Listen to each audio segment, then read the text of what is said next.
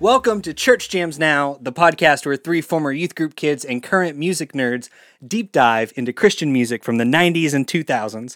I, of course, am your co host, Kylan Savage. With me, as always, is Mr. TJ Smith. Two plus two equals Tej. Ah, I see what you're doing. and our beautiful producer, Josh Olson. Hey guys, what's up? Hush, guys. Stop talking. Too much talking. We have a guest this week that I'm very excited about.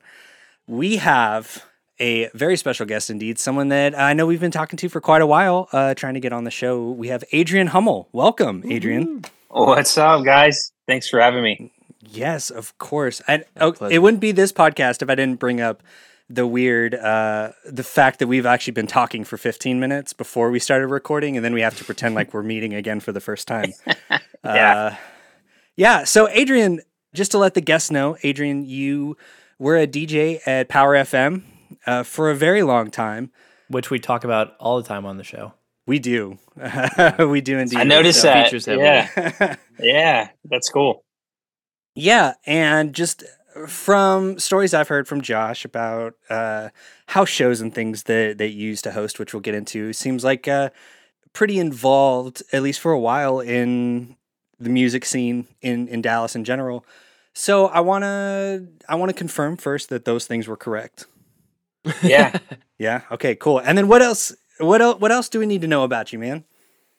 oh man. So yeah, I was in I was a radio DJ at Power FM for well, I want to say like six to eight years, maybe. I was in radio Wow. for like a total of like twelve years. Got out of radio kind of like when digital marketing was kind of taken off and just kind of transitioned into that and do that full time and uh, just really focus on advertising and marketing and and all that fun stuff. But yeah, radio and music was a big part of our lives for a bit. Um, and Power FM is definitely a station where we spent. A, I spent a lot of time. That that station will always have a special place in my heart because I actually met my wife through that station. Um, no way. yeah, yeah, yeah. So I could, uh, there's a there's a cool story there too. Um, but uh, yeah, I met my wife through there. Uh, you know, we got real involved with the music scene um, and would do house shows occasionally. Uh, so yeah, man, we were just trying to trying to create community around music and and you know at, at the time, Power FM was a big was a big piece of that. Yeah, for sure. I love that. I'm Yep.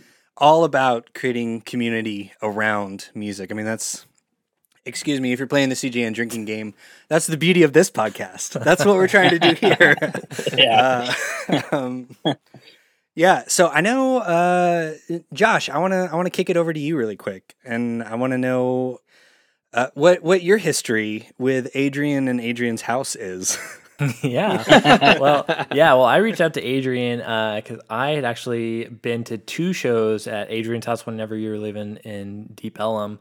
Um, the first one I went to was a Matt and Toby acoustic show, and I think like late 2012. It was like pretty soon after their first record came out, and they were doing house shows. Um, and I think that was the first like house show I've actually I, I went to ever. It was really cool. It was funny because uh, we parked and then like where you were living at the time, we didn't know where to go in, and then like we ran into I was with someone else, and then we ran into like other people that were lost, and we're like trying to like find like okay, well this is the place, but how do we get into this? You had this whole little adventure before. We did. We just like it's like as we kept going, we kept finding more and more people until we rounded the corner, and Matt Carter is like, "Oh, hey, come this way." He's like, "We heard that there were a bunch of people that couldn't find it, so like, oh, Matt Matt is literally escorting us to your house to see the show." So, Yeah, so that that that place was was actually pretty funny because I, I didn't realize at the time, you know, and I was just, you know, at that time bands were really doing house shows as kind of a way to, um, I just felt like get closer connection with their fans. And I at that our apartment, you had to have a key card to get in and out. And me not necessarily thinking about, you know, uh, how people get in, like I didn't realize that, you know, there's a, a locked gate. And so, yeah, there was a that that particular house show i think we ended up having like close to 55 60 people you know in my in a, a tiny like you know 1200 square foot not even probably that like a thousand square foot loft it was like shoulder to shoulder like people were sweating it was kind of uncomfortable and i didn't know anybody there like but it was so much fun it was that was a blast yeah Yeah, I ended up sitting on your staircase because like we had people up the staircase to like watch.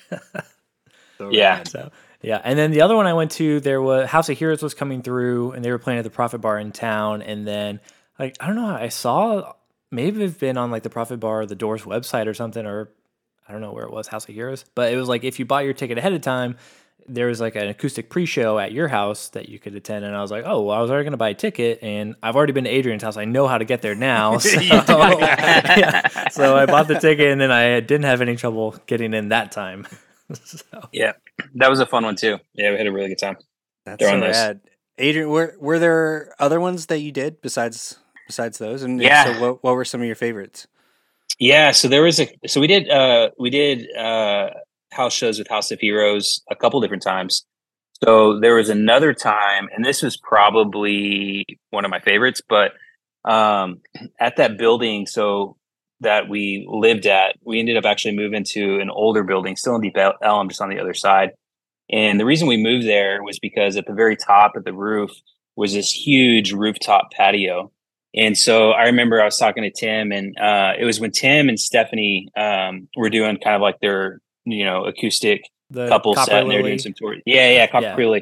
And so I actually got them to come in and we did a rooftop acoustic show oh, nice. overlooking the skyline of Dallas. And we timed it to where it was like sunset, nice weather, acoustic music.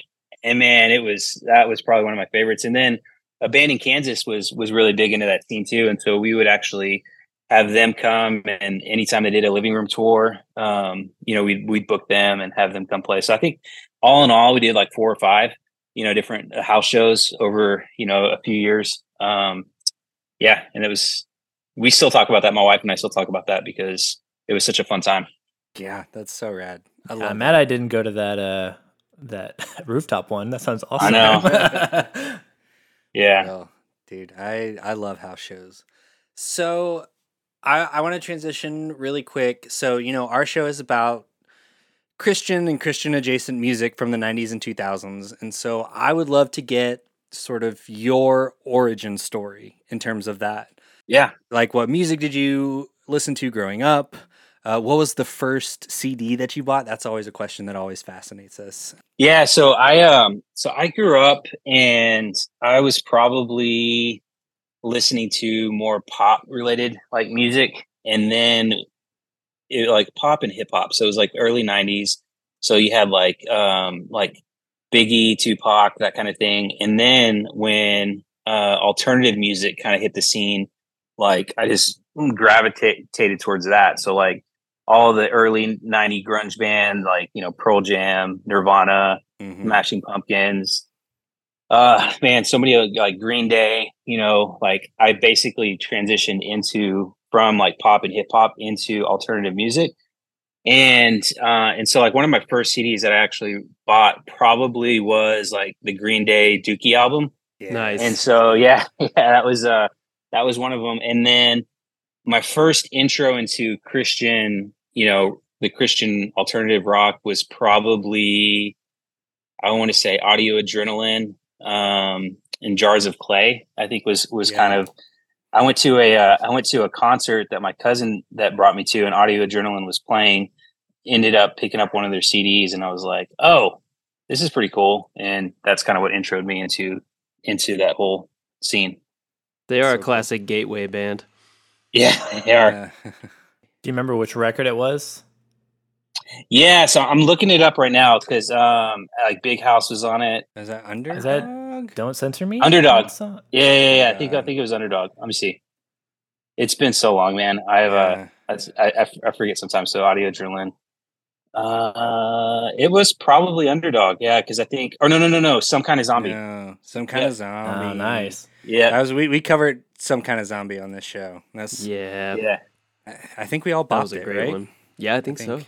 I think it was a we triple did. bop. We One did. of the rare yeah. triple bop on on Church Jams now. So that's super yeah. cool. So yeah, so from there, I want to transition a little bit. I want to get a kind of brief overview too of how you got like into radio.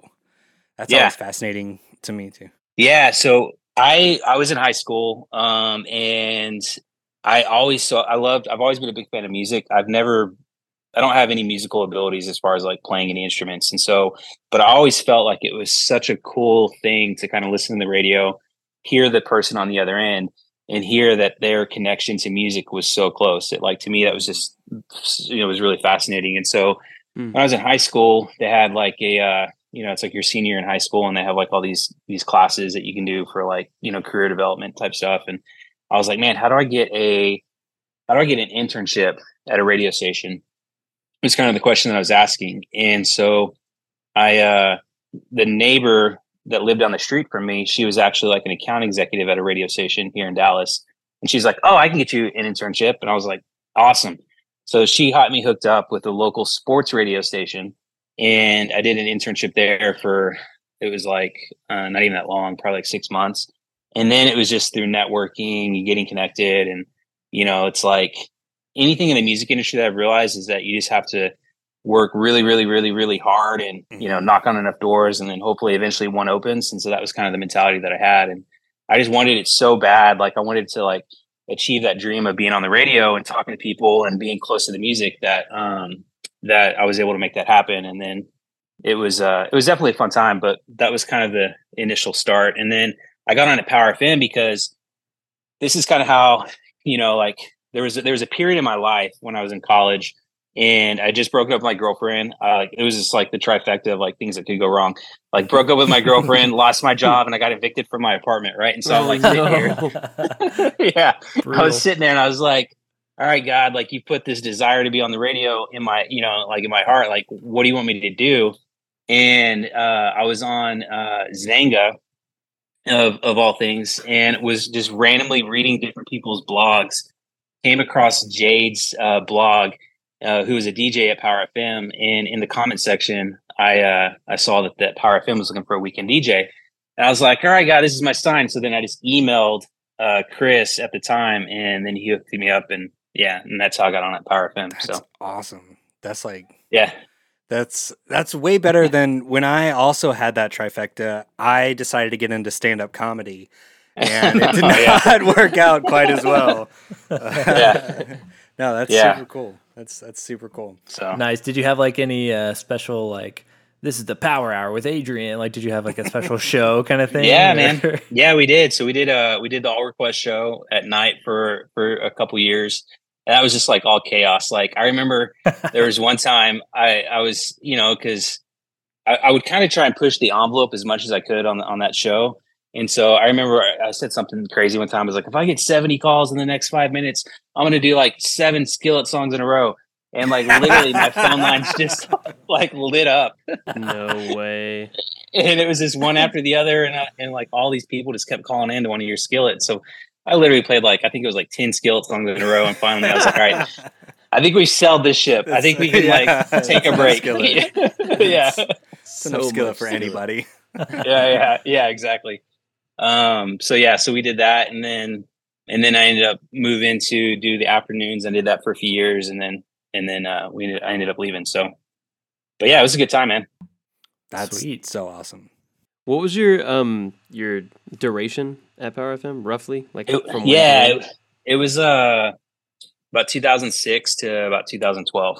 Okay, cool. So, yeah, because I I want to say you might have been one of the DJs that was cool enough to put my band on Power FM. I don't know. And I'm sure you won't remember because you probably had all kinds of submissions. Yeah. But we we were on we were on Power FM. Dang, TJ, didn't know you were a big time. I know, TJ, you're burying the back lead, in the man. Day, wow, look at you, yeah. fancy pants over here. When we when we all three were in Dallas playing music regularly, that was what like 2009 to 2000 yeah 2012 2013 2012 so. so. i mean we were yeah. everyone playing at the door and all over deep ellum and everything yeah. i mean it's very possible that we've all met yeah yeah it's true i definitely met Adrian, well, yeah, you've been to his house, Josh. we know that. You yeah. guys go way back. Um, Josh, you've got the real bona fides here. We get it. Yeah, that's true. Okay, so I want to talk about the band slash record that we're talking about today. Yeah. So we're talking about Mute Math, right? Everybody? Woo! Yeah. Yeah. Yeah. So, incredible um, band. Josh, do we want to do research and then get into sort of our histories and remembrances and things of Mute Math? Yeah, that sounds Should- great. Yeah, let's kick it over to you for some research. Sweet. Well, it worked out perfect. It worked out perfectly because this record is actually one of TJ's wish list records. So Adrian, That's we what have, I was going to ask. That We was- have some Yes. specific like records that we're like records we want to cover, and then we all pick like three or four a year that we pepper in throughout the rotation. So TJ had picked Mute Math that we were going to cover later in the year, and then I like asked you, and we always ask like pick give us like three or five records that you want to cover, and you just you just like did one. You're like, have y'all done Mute Math yet? And I was like, actually, we were going to later in We the year, to, but yeah. we'll move it up be, for man. you. but so it yeah, works out because we did Earthsuit, right? So we're doing Earthsuit, and then this is coming out like right around it. Yeah, so we're so doing it's like, like a pretty Paul quick Meany month. succession. Yeah. Paul Meany month. That's good. That's good. Yep. So it, was, it worked out perfectly. And I Yeah. love that you were just like, I don't even need to ask for three. I just want the one. Just one, yeah. And it. it, It it was was, the all right we one. needed. Yeah. It was objectively the right one. Perfect timing. Yep. So let's get into Mute Math a little bit. We covered a little bit of history on the Earthsuit episode, but Mute Math is also from New Orleans, Louisiana. Their career is from 2002, from the demise of Earthsuit, to 2018 is when I think they formally, they're kind of still, Paul's maybe still doing it. I don't totally know on that, but I remember like they like went away or they like disbanded officially. Uh, members for this record are Paul Meany on vocals and keyboards, Greg Hill on guitar, Roy Mitchell uh, Cardenas on bass, who was in Earthsuit as well, and the magnificent drumming machine that is Darren King. Mm. That guy All hail the king. can hit some drums. hail All hail King. Darren King on drums and samples. Uh, Mute Math, the record was. I found this was. Int- I didn't know about the history on the release of this record, but it was released independently on uh, Teleprompt, which was like a independent record label that uh, their other producer had started. Uh, so it was released January nineteenth of two thousand six, but then it got picked up by Warner Brothers and re-released in September twenty sixth of two thousand six. Yeah, and then there are like some differences in the track list between like the original release and the re-release, and like the re-release came with like a. You could also get like a bonus disc with it as well. Could you get a, a ticket to a show at Adrian's house? Uh, not in 2006, I don't think. a little early. That'd have been cool though. Matt, imagine a mute math show in your house. That'd I know. crazy. That would House be like wouldn't a. exist. I know that would be like a dream. That would be yeah. They'd raze it to the ground, man. for sure. Uh, this is Mute Math's first album. They had released the Reset EP prior, pretty quickly between, I mean, going from Earthsuit to the Reset EP to this record. Uh, like I said, this was released on Teleprompt and then also and then also on Warner Brothers. It was produced by Mute Math and Ted uh, Tjornhom, I think is how you say his name. He's produced a lot of CCM throughout the years. Jeff Moore in the Distance, Bleach, Rebecca St. James, Zoe Girl, Stacie Orrico, Avalon, a, a lot of that. But it seems like it was pretty DIY as well because like Paul and Darren both have like engineering credits and Paul mastered the record. So it seemed like it was like a mute math co-production with Ted as well. This is their only album not to chart. Um, it did get some like Heatseekers um, charting whenever it got re-released, but I didn't get any official like Billboard 200 or Christian Right. it has three of their most streamed songs on it and seems to be one of their more popular albums. So I'm curious to hear more from more of our bigger Mute Math fans, like where this ranks in the pantheon of Mute Math releases. So that basically wraps up my research. Sweet. Okay, so I want to know why mute math, everybody. Adrian, I want to know your history with mute math. Why, when when Yeah. asked for three to five records, why you just immediately zoned Yeah, in on just this one? immediately.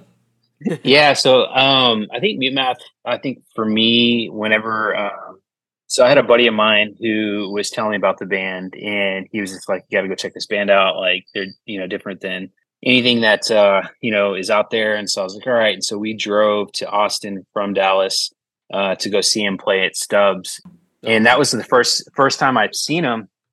I was just completely blown away by like their like live show. That was the first thing that captivated me What year was was, this? that this was probably like 2008 so like Okay. 2008 2009 so it was it was really early on it was when they had their first album out uh, because that's what they were playing and I I was just completely blown away by it. And so like I picked up uh, I picked up the record um, and got the band to sign it, and still have it, you know. And so I just from that moment when I saw him, I just became a fan. You know, like the production, the music, the the it's so different and so catchy, and it was uh, that elements of faith in their music, but it wasn't so overtly Christian that like Right. anybody could listen to it that like just enjoyed really good music.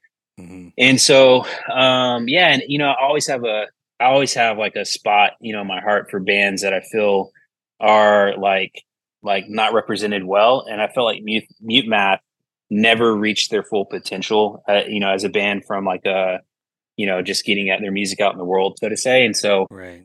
you know, that was kind of a big uh, thing too. And yeah, so uh, I saw them a bunch of different times and just really got into their music. Heck yeah. That's So that's awesome. That's as good a reason as any, man. That's so good. Yeah. I love that. uh so okay. TJ. Buddy, Yo, this is a wish list for you. Two plus two equals Tej.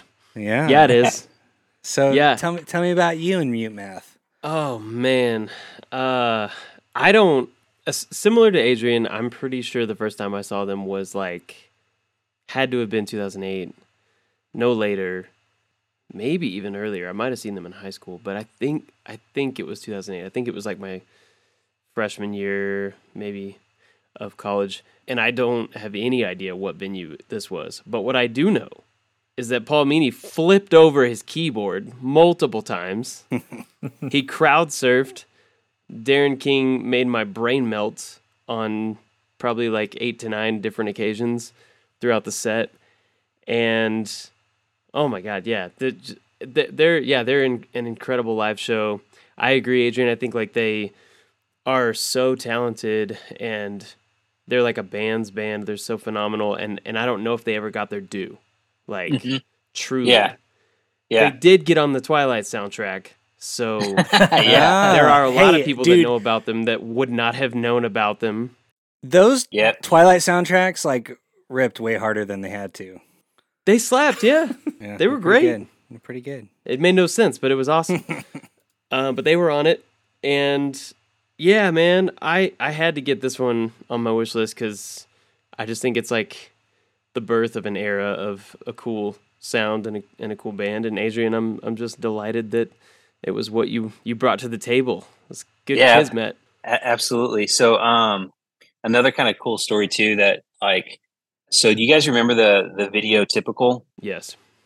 did an auction to raise funds for this uh this house in New Orleans, and I think this house was like kind of like a you know, as a place that people could go and stay if they were traveling through the city or you know, like maybe they were taking in people. I can't remember exactly the whole details, but they auctioned off this base. And so for my wedding, as my wedding gift, he surprised me with the typical bass from oh, the from the music Get video. Yeah, so that That's even like solidified my love for the band because I was just like, no way. And it was all like, you know, it's just like a cheap bass guitar. It's all taped up, busted up. But like, Sure. if you go watch the the video, you can tell it's like the the one that's in there. So That's amazing. That video rules. That that was some like OK Go shit. You know, Yeah. like absolutely, yeah, it was. next level. And I think that was another thing that I liked about them too, because if you look at like their influence on bands, you know, like um, you know, a lot of people say like Twenty One Pilots have like a crazy live show, but you know, Yeah. really, you know, I feel like Mute Math was kind of on the forefront of doing all the flips and and For sure. crazy like you know production stuff and drumming and, stage and all that stuff. presence. Yes. Yeah, Yeah. I think so. So that actually ties into kind of my mute math story. I have one mute math story that I've been a little hesitant to share, but I think I've teased it enough on this podcast. it's time. So I fully understand, like, I don't know. Okay, let, let, let, let me just tell you t- tell the story. So I confirmed this with, with my mom uh, last week just to make sure I wasn't misremembering. But I saw Mute Math open for David Crowder Band in Tulsa, Nice. Oklahoma in like 2004 or 2005. Um, Dang. so I think because like David Crowder Band similarly had some wild antics on stage for a while. They had Steve Three PO. He played like a Guitar Hero guitar.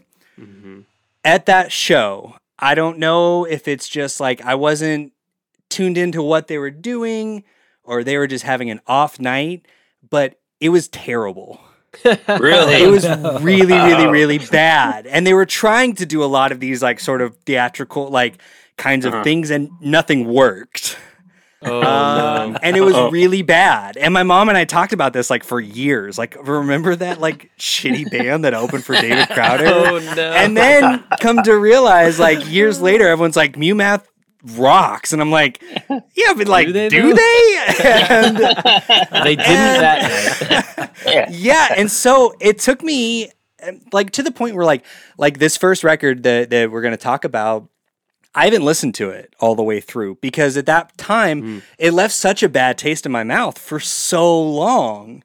And mm. now it's like yeah i fully understand like the musical genius of paul meany and darren king. And i'm like okay like i get it but at this point it's a little bit of like kind of similarly to like radiohead for me. Like intellectually i get it. I get that they're super musically talented. It just hasn't necessarily resonated with me it hasn't like done it done anything for me Sure. uh, so i'm really excited to like dive into this album and give it like a full kind of critical listen and see if that opinion changes yeah. Yeah. Uh, Because I mean, that's- we've all had bad shows, right? Kylan? yeah for sure Yeah. like yeah yeah like, I think it's then, kind like, of I've- awesome that you got to see them play a bad show. yeah yeah it was like Incredible to it was like I've never seen them play a bad show, and I've seen them like four or five times.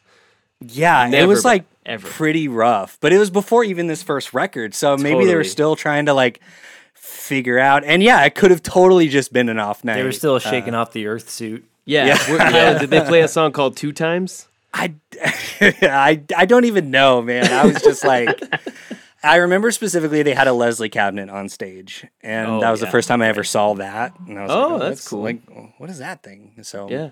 But then immediately washed away by David Crowder playing a Guitar Hero guitar. I was like, oh, okay, I get this. This is wild. This makes sense to me. This is more my speed. Yeah. yeah, yeah. So I'm yeah, I'm excited to dive into this Leslie record. pun. But uh, Josh, I want to know about you. Where where do you fall on Mute Math? I really don't know much about Mute Math. I've hardly listen to any. I think I listened to Vitals for like the first time like, like a couple years back, but Okay. Mute Math is a band I've always known about. I had an English teacher in high school that was like a DJ and he was pretty cool and he was like, "Oh, you should check out Mute Math." And I think I had like Plan B on like a sampler CD, but Nice. that was I think I listened to it and I was like, eh, "It's okay," but I never listened to anything past that. And I I just never listened to them. I had a roommate in college. Shout out to Trent if you're listening. Um, that he was a big Mute Math fan, and he was like the guy who I didn't get into Mute Math because of him, but I came to like respect the mastery of Darren King's drumming from him because we would just always talk about like how good, how ridiculously good Darren King is.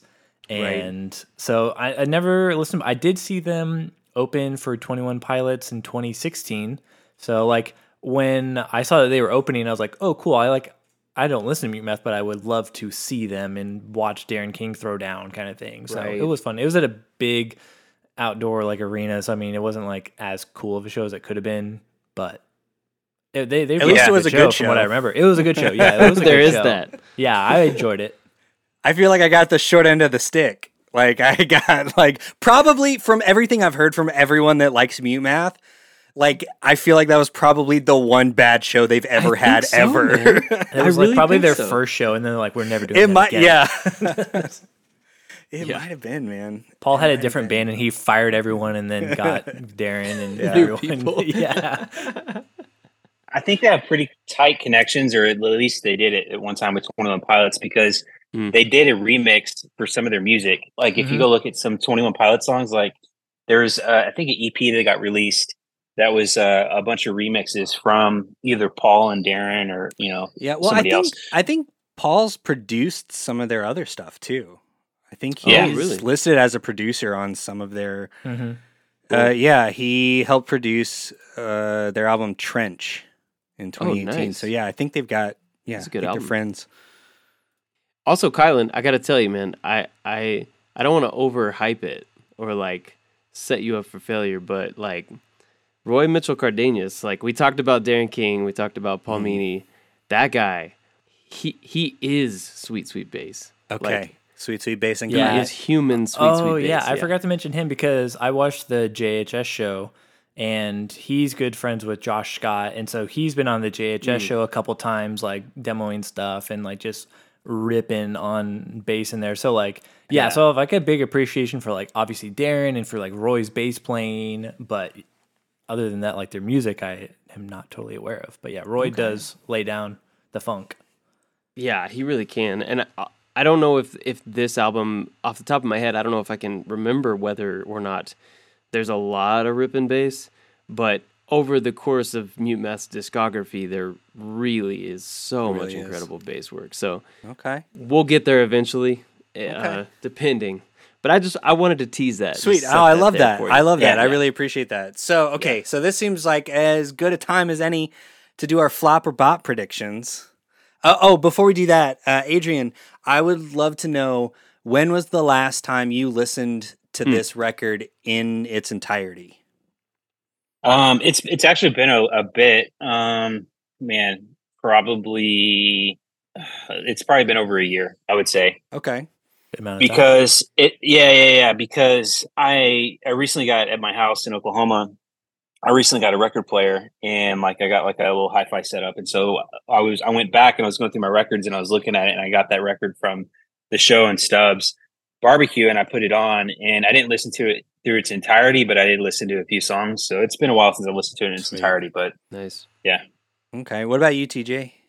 The last time I can distinctly remembering remember listening to it uh, front to back was my drive when I moved to Oregon from Okay. Austin, which was Okay. 2018. So it's been like five years. It's been a while. Wow. Yeah. Yeah. Dang. I'm stoked. I can't wait. As I said, I've never listened to it in its entirety. Uh, Same. Yeah. Okay. Wow. We got some mute There we math go. agnostics with some mute math evangelicals here. I love this. Preach, brother. so, okay, let's do some flop or bop predictions. What do we think? Is this album gonna bop? Is it is it gonna flop? So, Adrian, you know, we uh, we all have different criteria for what constitutes a flop or a bop. Uh, so it can be anything for you, like listenability. uh, Do you think it's just all the songs are perfect, like the majority of songs, whatever, however you want to define Pure that. nostalgia, whatever. Yeah, It resonates emotionally. Maybe it makes you tap your toes. yeah. And what do you think? Is this gonna be a flop or bop? for me personally, I definitely think it's a bop. And there are certain things about that album that really um not only I think it'll stand the test of time. So Mm. that that's one thing I think is that the musicianship and the production will stand the test of time. Yes. And then I also think there are elements of that record that is different from other Mute Math records that this first release, you know, like how bands will say, you know, they have like 20 years for that first record, but then they only have like Mhm. three years for the second one or whatever. Right. So, like this particular record, there are certain elements of this album that are just it. It just it just goes well. The songs, just how they're orchestrated on the album, the the the uh, the lineup. It's definitely one that you can put on. Like, there's very few records that you can put on from the start and then let just let it play. And I definitely feel like this is one of them. So, Okay. Sweet. big bop. All right. I love that. Big bop energy. Okay. What about you, TJ? Dude, I'm, I mean, y'all have seen. The listeners Yeah. can't see me nodding emphatically Yeah. to everything. It's Adrian it's a wish list album. It would be weird to bring a wish list album. But like, I won't it. belabor the point. I agree with everything Adrian has just said, and for that reason and many more, this is a Stone Cold Bop, man. It's gonna it's gonna bop All right. Stone cold bop. All right. What about you, Josh? Where where where's your where's your mind at? Where are you thinking? You know, I think I'm feeling bop on this one. I Oh, nice. I bopped Earthsuit and I I enjoyed it for what it was as more of like a time capsule piece. I Hmm. think I'll enjoy this more for like I I don't think we'll have like where it sounds like the Matrix kind of stuff. Like I think what Adrian was talking about, like the production is going to be like it holds up still. Like I I got some good feelings about it. I, I really love the artwork, so it's like it already gives like a real good vibe, you know. So Yeah, great. I think art. I'll I think I'll enjoy it. All right. Nice. So we got three bops and then it comes down Yeah. to me. Kylan, what are you thinking, man? So, uh, He's haunted. He's haunted by the past. I, I, yeah, I know. It's still, and you guys know I love the drama. I well, so I've been trying to in 2023. I think I spent too much of 2022 getting my heart broken by by predicting a bop on every record. It's true, man. So I'm trying to come in uh, with my you know with my standards lower in 2023. Yeah. Yeah. So uh, I want to say, uh, as we say on the show, maybe an aspirational bop, but I I still can't get past that that terrible terrible the one terrible show Math ever played. Um, I don't know. Well, okay. So really, at this point, for me, I think it's going to come down to Josh. How many songs are on the record, and how long is it? I'm so glad you asked, Kylan, He was ready. because He's been I've ready. learned my lesson. this has 14 songs on it. The runtime, okay, here it is. The runtime is 63 minutes, which is the longest runtime we've covered on the show. No way. We haven't Is that covered real? anything that's Wow. over been over an hour.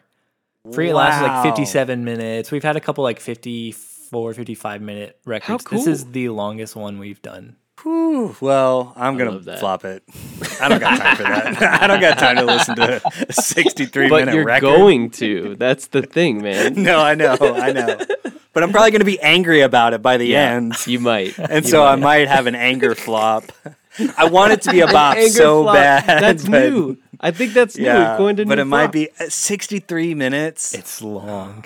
Oh, It's a long record. That's crazy. Man. oh man, I had you no could watch like three full episodes of a sitcom That's true. in that time period. it's is like true. Adrian said, man. It's it's it's a front to back. You just put it on and you like gel with it. It, it's like a, uh, a a four course dinner at a fine restaurant. Yes. Take your time. yeah. See, I'm more of a fast food guy, so Get him in. Get him out. yeah. I think I'm gonna love wants about half of this record. I have I have a strong feeling I'm going to like the and specifically like production and stuff. I think I'm gonna super vibe with about half of this record. And I think there's gonna be about half of it that I just, you know, would be Yeah. fine not listening to again. Without that feels like an accurate assessment. Right? I'm trying to, you know, I'm nothing if not self aware. So, uh, yeah, I think we're going to take a quick little break for the listener. For us, it's going to be a week. We're going to take some time, live in mute math world. And uh, when we come back, we will dive right into 2006's Mute Math by Mute Math. Hey, Josh. Hey, what's up, TJ? I, I saw you kind of quietly murmuring to yourself, and it looked like you were crunching numbers and carrying threes and adding and subtracting.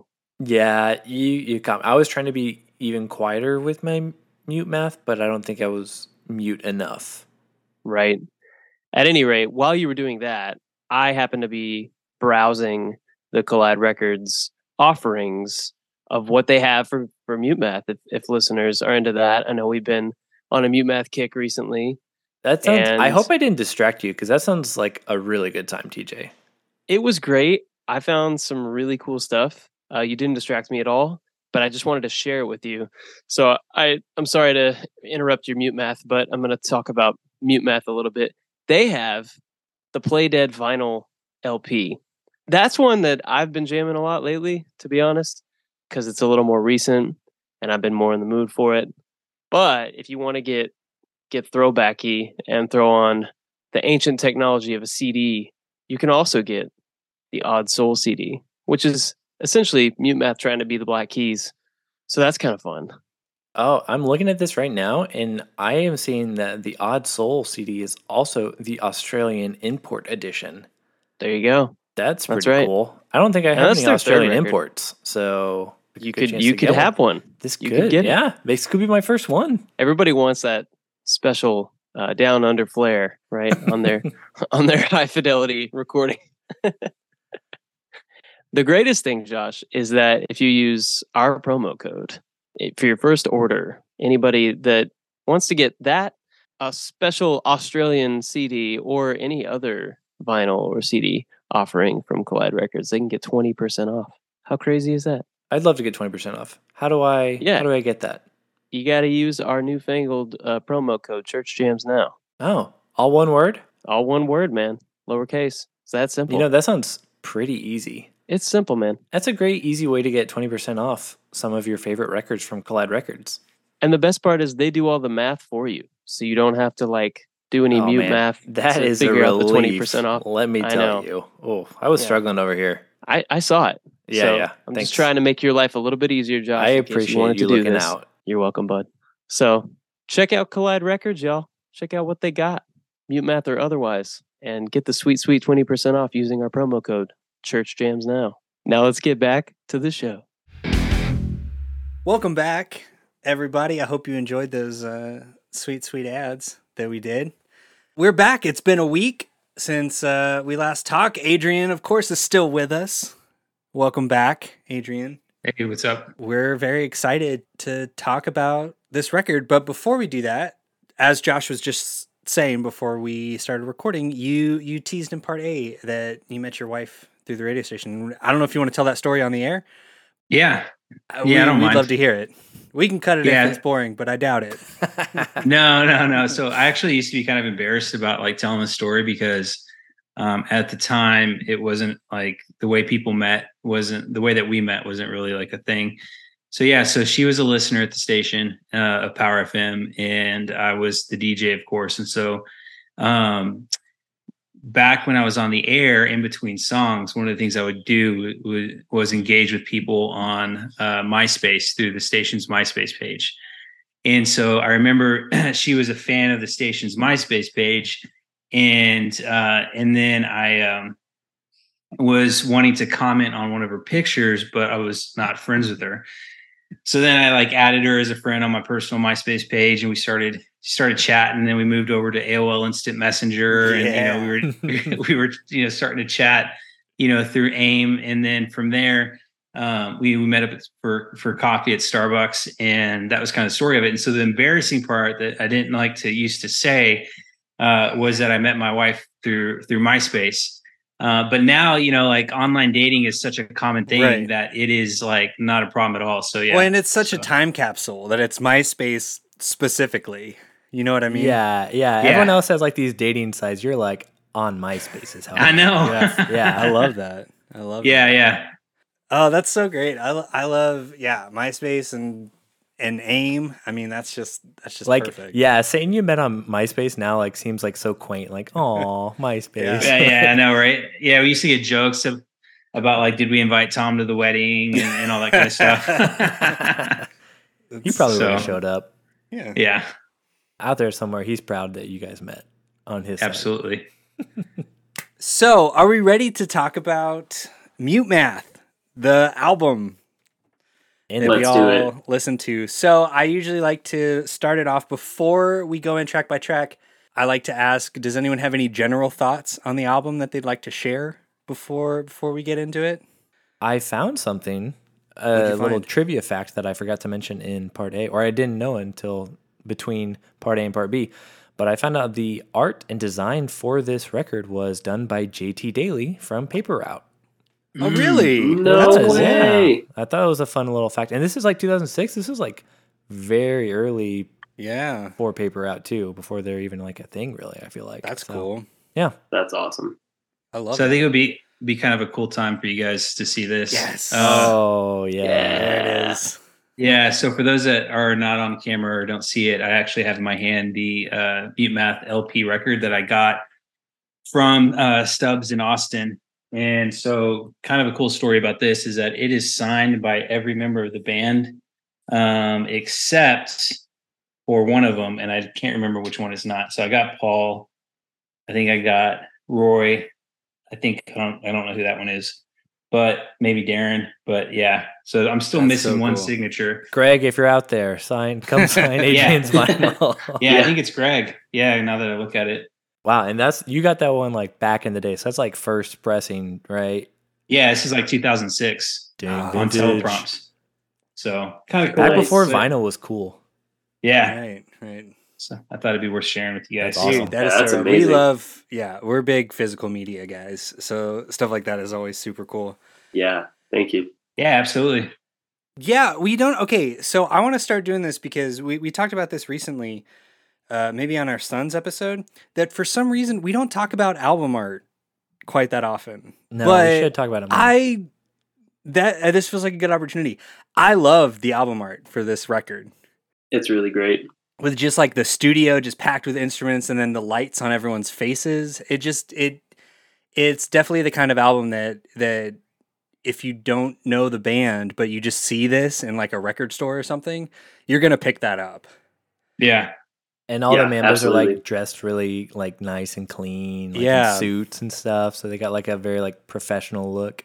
and I think it does a good it does a good job of giving you sort of some visual cues of what you're going to get into on the record. At least now for me like having listened to the record all the way through, Yeah. it, the album art makes sense to me. You know what I mean? Right. Yeah. It lines up. Mm-hmm. And also now that I'm thinking about it too, this this their outfits are really representative of what they would wear uh, when they perform live. Yeah. And so because they were always kind of dressed up a little bit nicer than what you would normally anticipate or think. Mm-hmm. And then those, I want to say these are the instruments that they would use on their live set. So you have like all these, they were really big into like using vintage instruments. Right. And so like they had like Paul would play like a Rhodes keyboard from like the 60s and 70s, and Darren would play like this old vintage drum set, you know, that was like really, really old, but it had really like authentic, you know, sounds and Right. stuff. So Dude, that's so rad. Yeah, they're gear guys, which to Yeah. a lot of us is like a big deal, and especially For for, them to like promote that as a part of their album art. It, Right. like you said, Kylan, it does lend itself to kind of telling you like what you're getting. what in. you're getting into. Yeah, exactly. Yeah. Yeah. and I have I have a lot of notes about that as we get into the record. So before we do that, I want to tell you guys the crazy story. I already told Josh. I'll tell you guys a crazy story of what happened to me today. So I've just had a, a crazy week with like moving stuff and, and work stuff. So I didn't get around to do my listen to this until this morning. Uh, but I did two two full listen throughs. But uh, I texted Josh this morning because I started uh, track one, Collapse. I was just sitting on the couch. I was working. Uh, my daughter was doing stuff. She was playing. And my allergies have been really bad. And I was like, oh man, my like, oh, I got to blow my nose. It's like really snotty. And I, I rub my hand across my nose and it's just covered red, just deep red Oh and no! I get the worst nosebleed I've ever had in my entire life. Right? And, like and I don't get nosebleeds, but it was like it it did not stop. It was just gushing from my nose. I've never gotten like I've maybe gotten 3 nosebleeds in my life. And it would not stop. But I had this feeling as I, I that I'm just going to keep listening to the record. Uh, while like I'm just like grabbing paper towels and toilet That's paper your and trying to commitment not to this show. well, I just had this feeling like I don't know because okay, I think maybe I was cursed because I don't know. I had this sense that like maybe it'll stop if I finish listening to the record. And guess what? On a certain track on this song, Nosebleed completely stopped. What? Literally, literally though, for the course of this one song. And when that song finished and the next song started, my nosebleed started up again. Oh, no. to the point to the point where I got I got most of the way through and then I just it finally stopped. I had two tracks left to listen to. Got up, uh, nosebleed had stopped, doing stuff around the house, getting uh, breakfast ready, doing all that. And then I'm in the kitchen and I, I'm getting breakfast ready. And I'm like, okay, I got these last two songs. I'll go ahead and put them on in my ears while I'm like cutting stuff up. Nosebleed freaking starts again. I am dead serious. I, I am dead serious. It it felt like an actual curse. It oh felt Oh like gosh. a mute math no. curse. But I know whatever witch cursed me, I know what their favorite song is because my nosebleed stopped during that song. wow. I love the hypothetical that it's a witch and that uh, she loves mute math. Only Yeah. one the song. one song though, yeah. Just the one song. Uh, so I had a really uh, interesting, and and s- I will say I did do another full listen through after that without the Great. distraction of losing half my body weight and blood out of my nose. Um, Between this and the pairing of like you seeing the apparently one time mute math wasn't on live, like Yeah. Yeah, Josh and I universe were does joking not that- want you to become a mute. I know. That's what I'm saying. Like I've been trying to give it a fair shot, but I don't know, man. I don't know if Mute Math is the band for me. um, I I guess we'll see. Yeah, we'll get into it. Uh, okay, sorry for that insane story, but it just blew my mind today, so I had to share that. It blew your nose. It did. It did, man. It was wild. Okay, so let's just uh let's let's uh put some potatoes in our socks and dive right in to track number 1 from Mute Math, Collapse.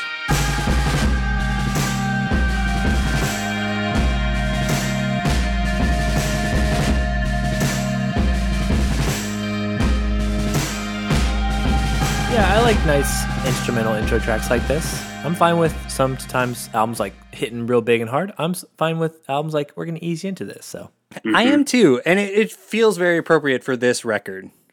yeah, Uh, yeah, because I mean, we we've talked about that a lot. Like, I'm I can go back and forth on that quite a bit. It totally worked for this record. Uh, you get a sound like you get a sense of what like instrumentally what you're going to get on this record specifically like that drum sound hmm it's really kind of driving it's not too long that's the thing with a lot of those intro tracks they end up being too long but a minute 12 seconds it's perfect I can dig Yep. it. Yeah, I love the length. my favorite part is when the vocals like kind of kick in and he's just kind of like singing, you know, light, lightly in the background. yeah, Yeah. it's so good It's this really like vibey, atmospheric intro, and yeah, I, I do think it kind of lets you settle in to their sound in a way before like launching into Mm-hmm. Yeah. something else, which is nice. i think so I totally forgot to look up what it was until Adrian, you said the vocal part, but there is a Switchfoot song on Fading West that, like, the oh, like, that's a very, Switchfoot uses a very similar vocal line. I can't remember. It's like the big one from that album. Maybe Love Alone is Worth the Fight or something. I don't know. Mm. I meant to look it up and then I forgot, but then you reminded me. So, listeners, if you're out there, let me know which one it is. I can't remember off the top of my head, but it is on Fading West. You're gonna get so many tweets about not knowing that, Josh. I know. Um, Playing into my plan. right. All right. Well, we got anything else about track one? It's pretty straightforward. Feel I got so can- many notes, guys. No, Okay. All right. Let's go. Just kidding. Get into it. just kidding. All right. Let's move on to track number two. Typical.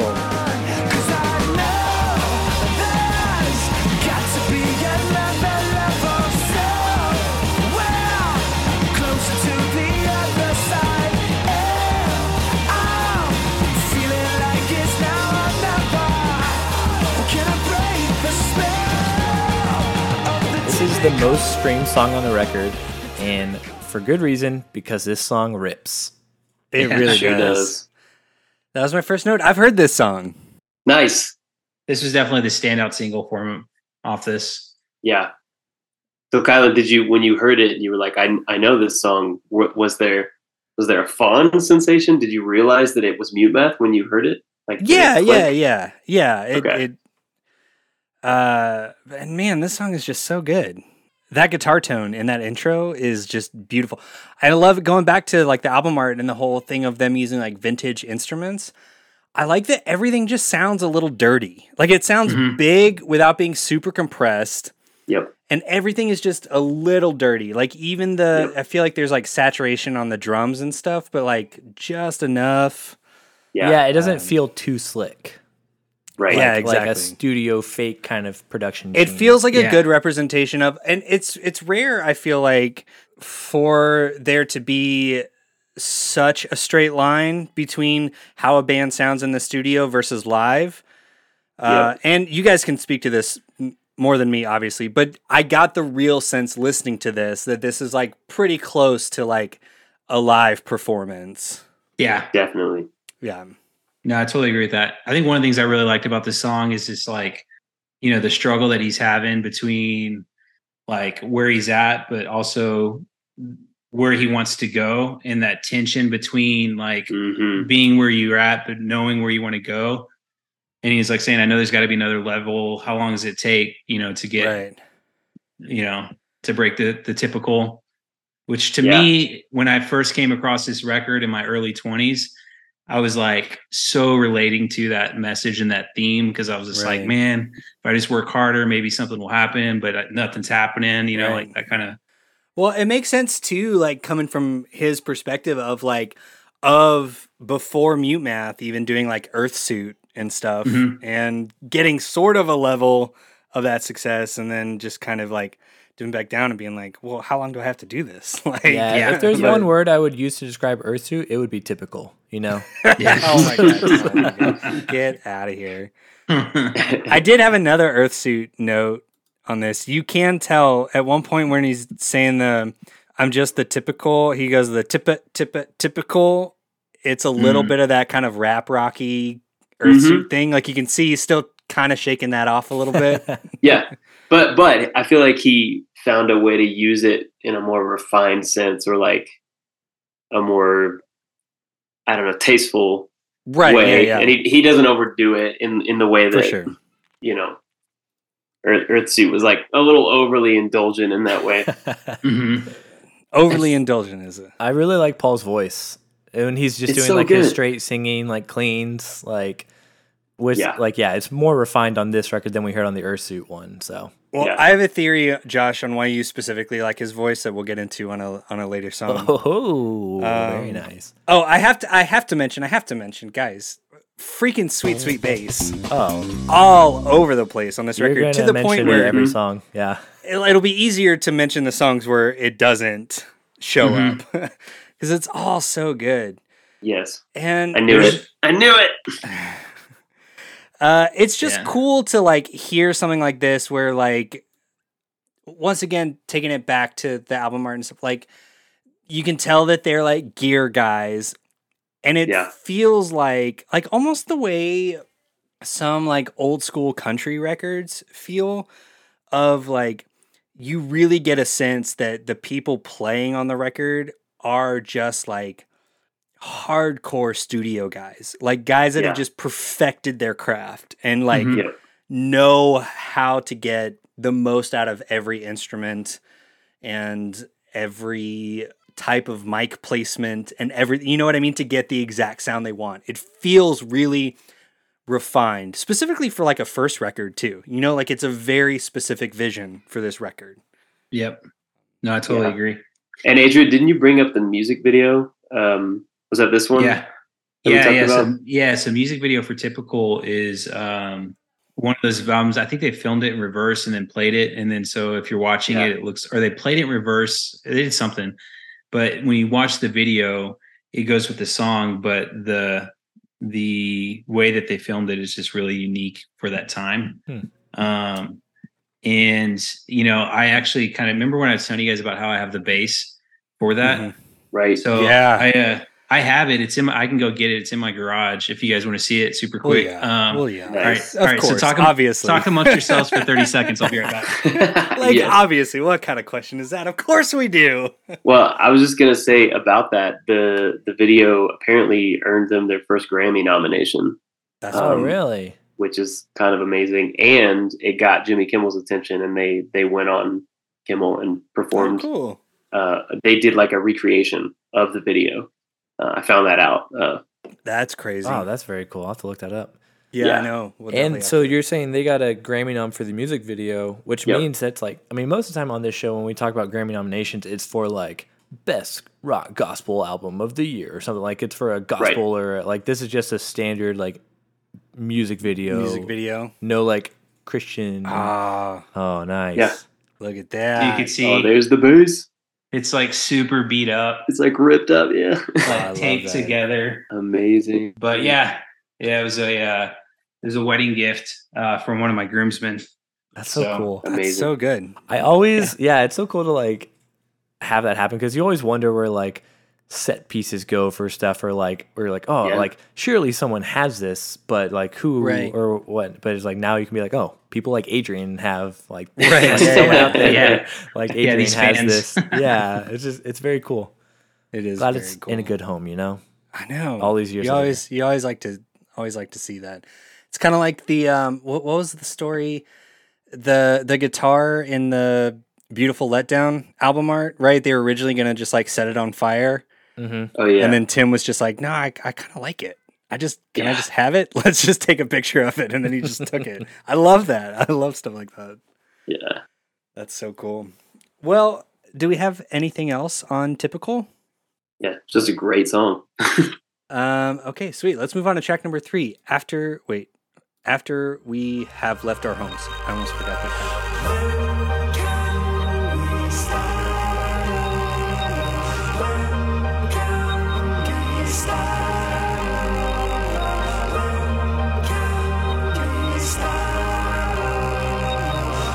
I do actually have a lot of notes on this song. Okay, sweet. Uh, let me just get this out of the way and then I'll let you run with it. You guys know that I just love swirly backwards keys. We talked about that on Evanescence and quite a few other episodes. I just love swirly backwards key sounds. Yeah, it's just no, it's beautiful. it's delightful. So one one thing I, I love about this though, real quick, is how typical when you're listening to it bleeds into this song. I don't know, and to me, that's just like just a little touch that that makes me appreciate this so much more.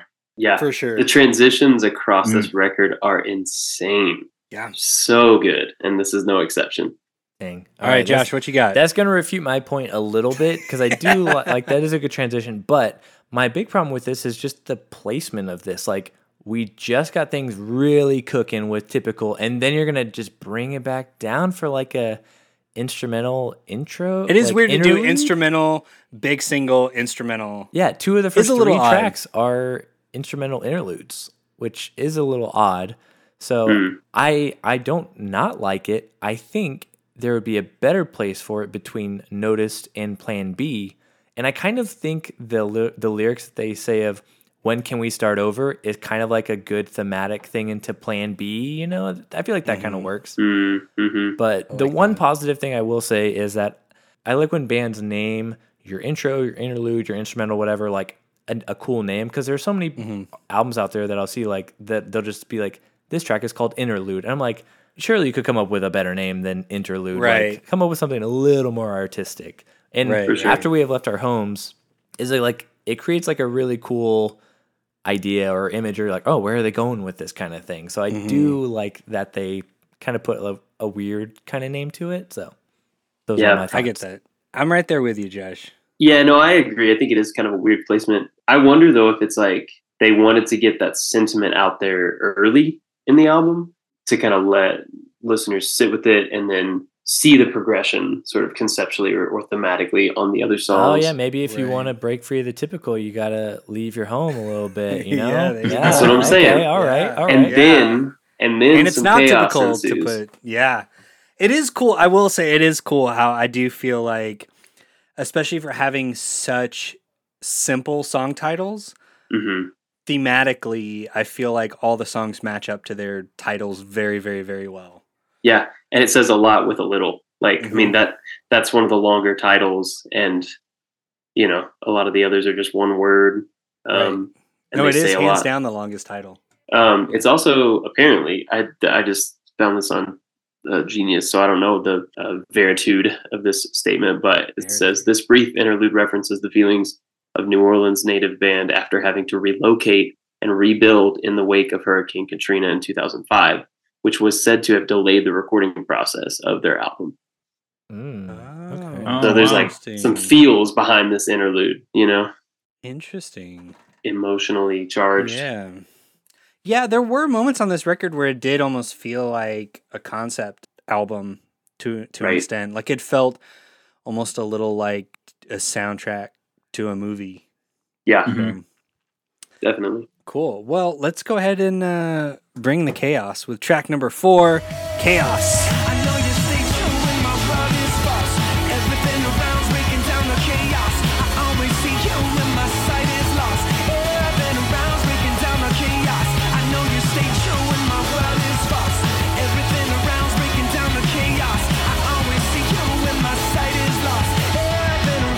this intro is the most circa survive intro that circa survive did not write You're very correct. right it's so Yeah. circa survive yeah, something that was like it reminded me of something, but I couldn't place it. But you're right. But I had another thing. Like the intro is very Circa Survive and the instrumental parts, but then when the like weird synthy keys and stuff came in, I hope no one takes this the wrong way. I got real Linkin Park vibes. Yeah, I Okay. can see that. I mean, that's still like the Earthsuit carrying over, probably. right? Exactly. it. Yeah, That's yeah. it. And fun trivia: this song is co-written by Adam LaClave Thank you for that, TJ. I was going to mention that. Ah. of Earthsuit. Sorry, didn't mean to steal your research. No, no, I love that. I love that. so it makes sense. The more you know? research, the better. yeah. Yeah. You know, Paul's vocals, he it reminds me a lot of uh Sting. Oh yes, Hmm. Okay. Hundred okay. percent. Absolutely. I can dig Hundred it. percent. Yeah. And especially with this high energy, like Yeah. kind of straightforward drumming and like groovy bass. I mean, that all lines up to me. And then I was tr- his his vocal performance on the verses are so it's so weird. It stresses it. me out uh, because it almost feels like like there's so many times where it feels like he's he's on the verge of just being off time, like to the point where it's not. like, is he in a different time signature on some of these Mhm. parts? But I get, but going back to what I was saying, like that makes so much sense thematically for a song called Chaos. Like it's on the Mhm. verge of like being so chaotic as to be like almost unlistenable. But then Right. they'd like tighten it right up on those choruses. This is a great song. That's part of why I love it because it like it it gives my ears something to really and brain something to do during the verse, which is like typically maybe like a see what I did there, a kind of a boring section, or it could be potentially. Um, but instead, he's like finding a way to you use his vocal performance to keep the the ear kind of like interested and hooked in.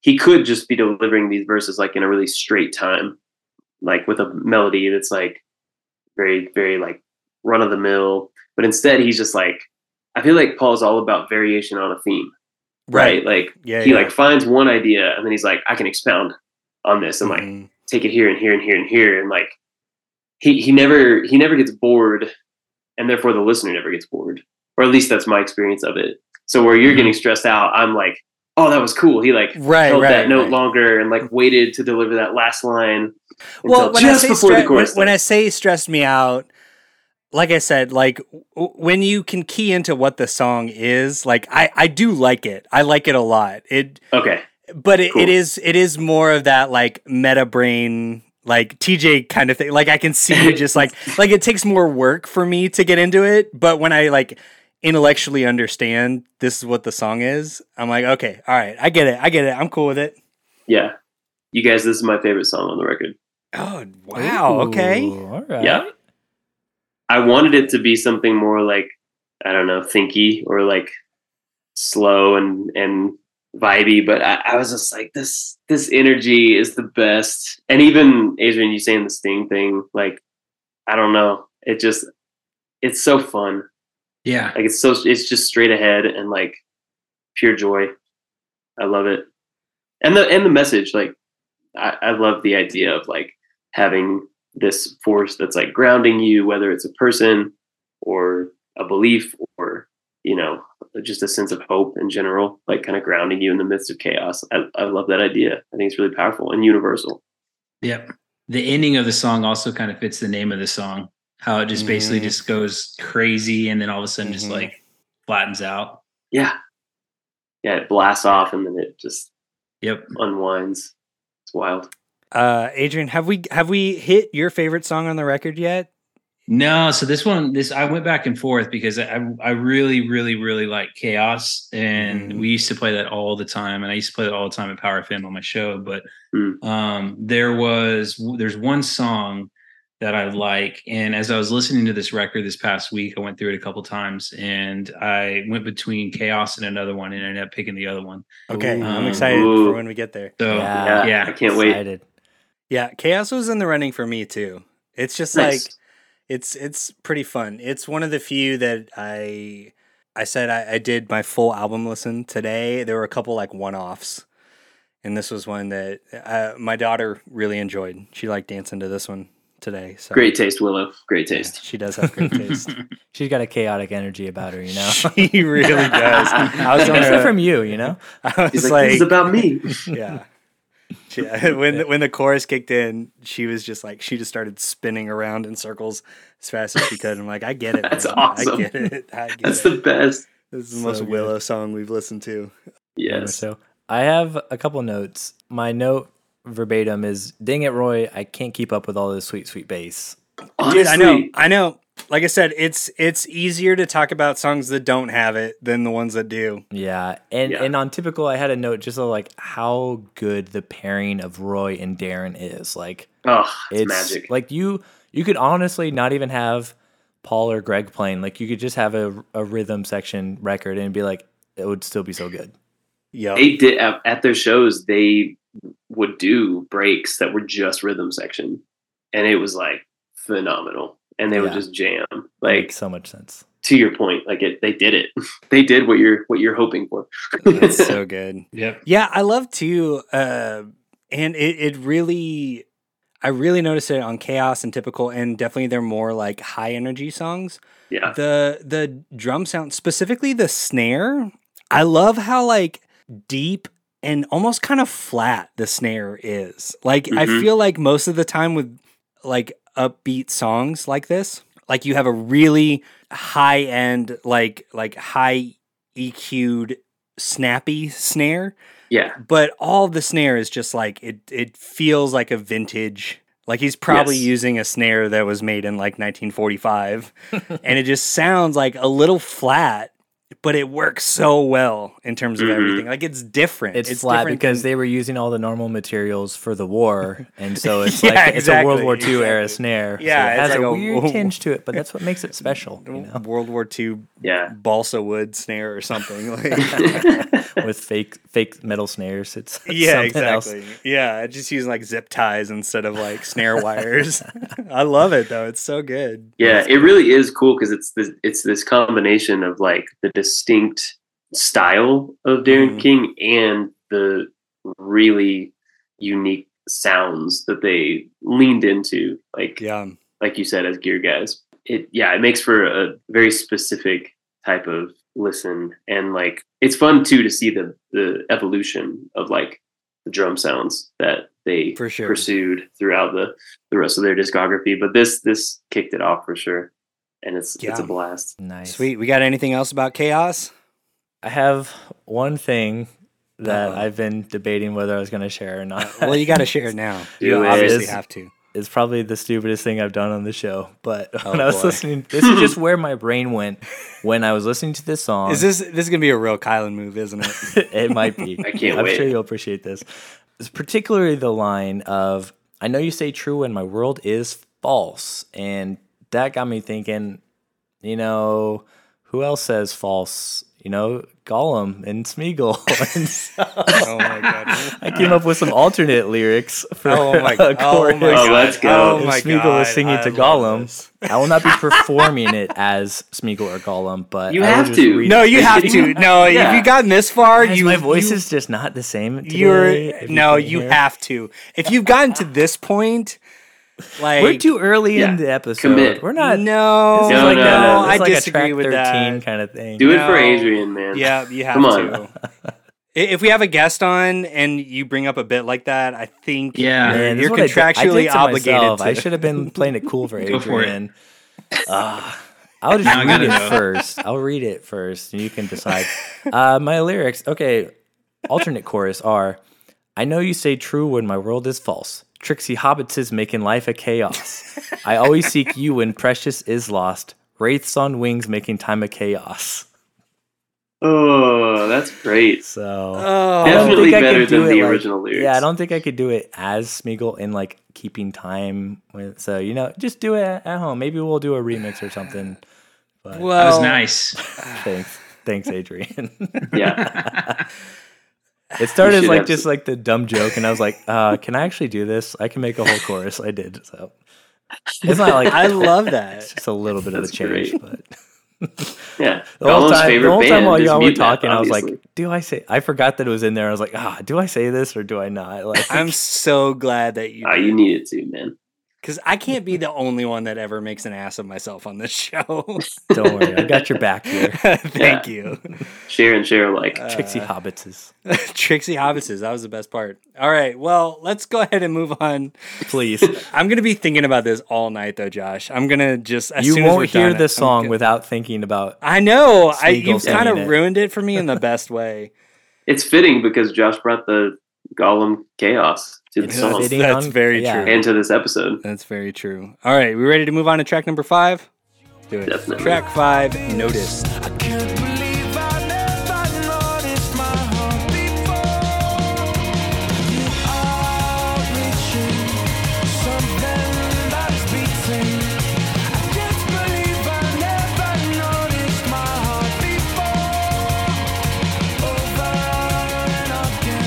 This guitar line. I, I was trying to figure out what it was, but it's like almost like mewithoutYou esque, kind of like a C minor kind of thing. But it's like Mm-hmm. mewithoutYou if they were doing like a '60s kind of like throwback guitar tone kind of thing. Yeah. So It also feels a little Death Cab to me. Ah, maybe that's a better one. Yeah.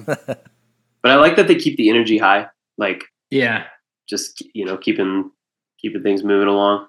I okay. This is the only time on the record. So I, I have two things about the drums. One, it's insane to me that Darren King can play the drums and specifically the hi hats like this in a way that feels programmed. But I can Yes, guarantee you that it's not. That it's all done live but exactly. it feels like programmed drums like when you can just drag Yep. your cursor across and just do these like weird rhythms and stuff I don't think we mentioned it, but he he tapes his headphones on. So like he has a when you oh, see him Oh, live, he has like He would these The whole thing. headset with the click track in his ears, and then he gets like gaffing tape or duct tape and tapes it all over his head. And then you just see him, he's just like tuned in and like, yeah, just becomes like yeah, he's unreal. that's Yeah. so Yeah. rad Yeah, it's it's it is one of the better iterations of flow state that I've ever seen a musician enter into, yeah um, and especially a drummer. And I had that exact same thought, Kylan, about how like he is a human, like programmed right drum he's system, a human drum machine and like it's ins- it is insane. It really is because you because you could you could hear it, and if you didn't know that he was playing it, you'd be like, oh yeah, okay, somebody programmed Right. these drums in an yeah interesting way. that's that's fine and you wouldn't fully appreciate it but knowing that that was all performed is the most bonkers thing right i don't know i'm just saying. It really I, is. i don't think he's human yeah so that being said though this is the one song on the record that i feel uh, suffers a little bit from the drum mix this might be a little bit of a hot take but also Mm. i loved like the the hi-hats in the beginning but then Mhm. about halfway through the song they're so high in the mix. Yeah. And they're just they're so tight. It it just it i don't know it started to bug me honestly. Like because i feel like that's all i can hear It's so At a certain point. Yeah. because he doesn't up until this point at like three minutes he doesn't play any other cymbals. Right. Like even on the choruses and stuff it's just the hi-hats and they're super tight. Yep. It kind of it kind of gets to me a little bit i di- I, Mm. I didn't enjoy it as much as i thought i would starting the song if that makes sense Mm.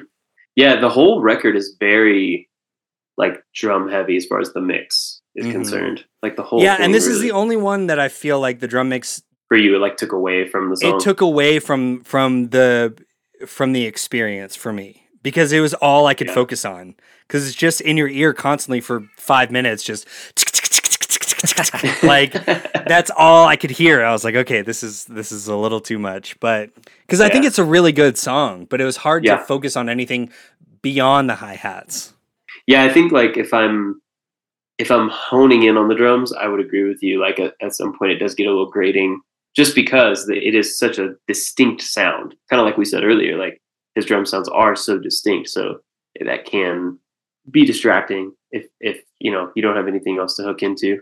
For me personally, I'm I'm able to like hook into Paul's vocals and and especially the the um or the bridge. The only time I ever notice my heart is when I notice you I think that idea is like deeply profound. Like that Mhm. that to me is is like some of the best and most efficient lyricism while still again saying so much. Mm-hmm. Like this idea of, you know, like loving yourself or paying attention to yourself, your needs, your struggles, your failings, your strengths because of another person, like the mirroring of like having somebody in front of you kind of teaching you what love is. I love that. Like it's crazy. So all that to say, the hi-hats, yeah. Also the lyrics though. no, I'm with you. I really liked the lyrics on this. Is what I'm interpreting is like a love song, and Right. I I like that it's like. 'cause I mean, with love songs, it's w- like it's hard to do it where you're like not just like super gushy kind of stuff. So I like that it's just like I don't know, maybe like an understated, but like it still feels like genuine and yes. heartfelt and like and I like just like that he's like approaching it from like a different way of and like you're saying and like how he uses noticed both ways. Like I noticed my heart because I noticed you. Like he's using the same word twice, but like it doesn't it doesn't feel like he's overusing it. It doesn't so Yeah. I really like the lyrics on this one as well. This is one of my favorites on the record. Nice. But not your absolute favorite. I don't think so. All right. Okay. Still I think haven't got well I already I didn't mention it. I think it's typical. Oh, okay. Forgive me for being a little typical. I think it is typical.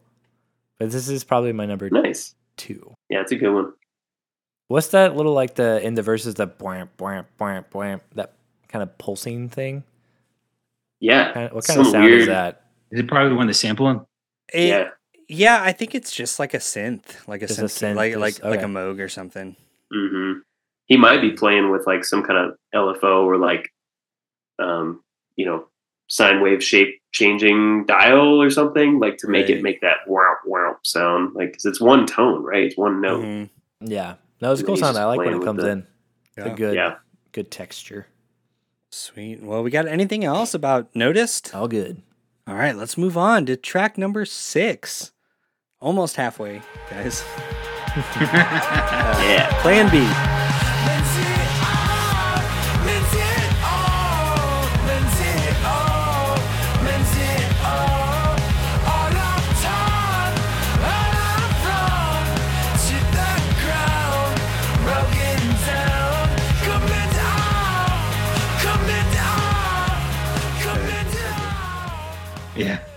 This was on a compilation CD I had back in the day, so I'm pretty sure this was like the first Mute Math song I had ever heard, and one of the only few I'd really ever heard until listening to this record.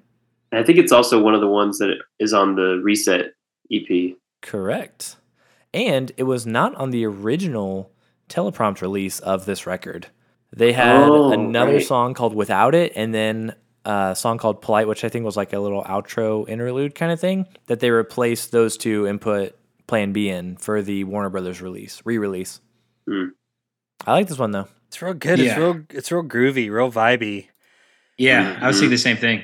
This is the point in the record. Like it, it all started to feel a little samey to me, but I also feel like I was kind of locked in to like, okay, this is just like this is a real vibe, What they do, heavy record, real groovy.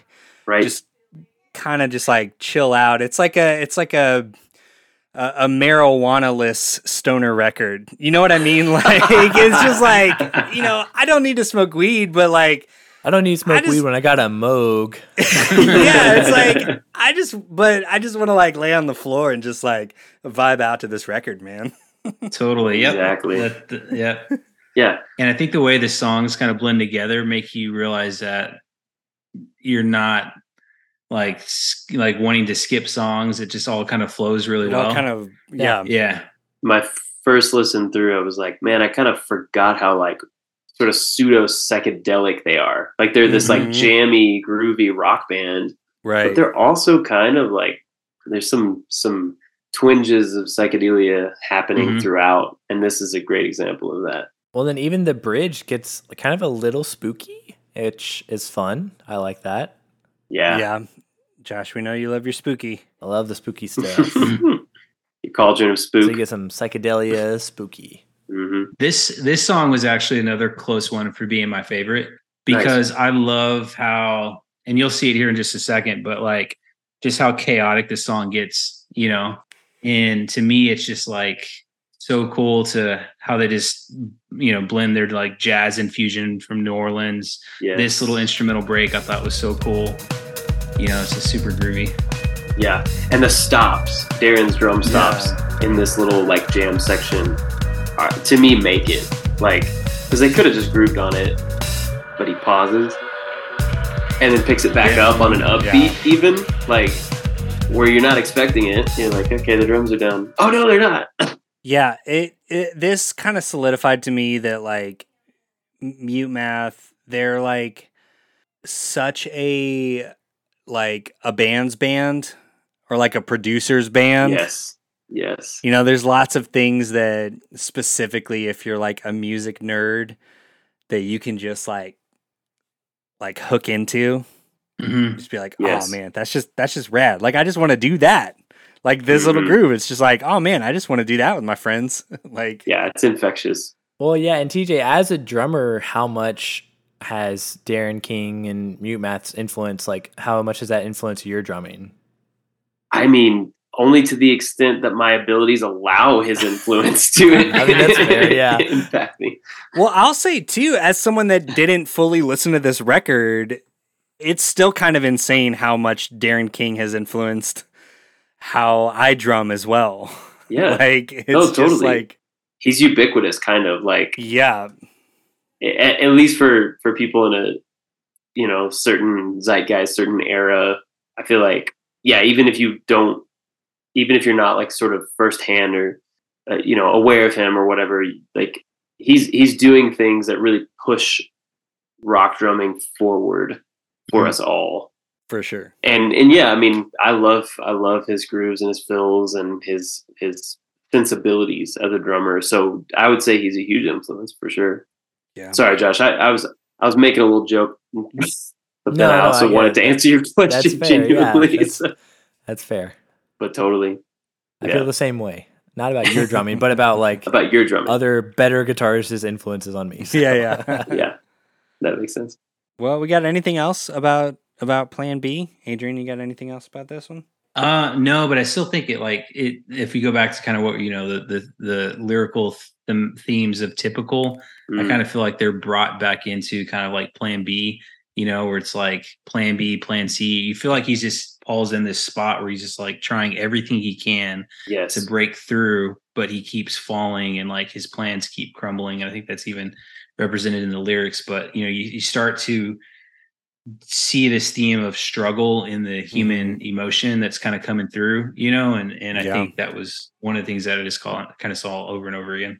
Yeah, and, and to, to add to that, like I feel like in each example that that shows up in each song, he also has this sort of plea or this like moment of connection or desperation or a request for help Mhm. to to an outside Yeah. force, to someone else, to something else.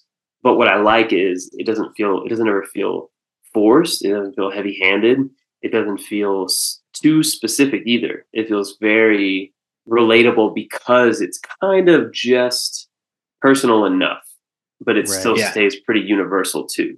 Yeah. Like he's really like dancing around or like uh, threading the needle between those two things really well. Yep.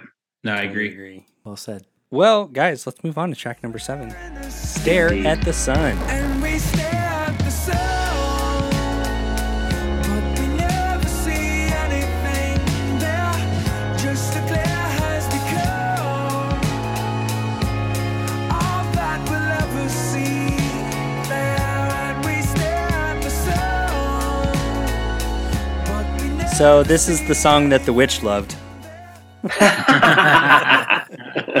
of course. Can you believe I had a nosebleed for the whole first six songs on this record? Ouch, dude. Just nonstop. I was going to say it's a pretty long no- nosebleed. yeah, to the point where like stopped. I was like considering like, are do I not need to go to the hospital? Like I don't. I'm and so then glad this you song survived. came on, and I was like, oh, okay, all right, all right, I I can dig this. You just Yeah. need to stare Yeah. at the sun, man. Yeah, I like that this is in uh, like a six eight swing. Mhm. It switches it up, man. Yeah. Or, right when I felt everything was kind of samey, it Yep. kind of switched it up just enough for me. It need we need I feel like we needed that kind of laid back vibe to to chill out a little bit, nestle into Yep. that. So this is where I really started to kind of key into Paul's vocal performance Mm, and where I I really started to enjoy like on a new level kind of what what he was doing. what he and to does, me yeah. it feels a lot specifically honestly more on the second half of this record than the first half. And so th- this goes back to what I was teasing Josh earlier. It's very similar, which is funny that the song is called "Stare at the Sun." He sounds a lot like Dustin Kensrue from Thrice. Hmm. nice. He's got that same sort of like kind of rough vocal quality, hmm uh, but can still hit those notes like like really strongly. Really Yeah, strongly. like a that doesn't sound right. VCU Maybe- Aaron Dustin kind of thing.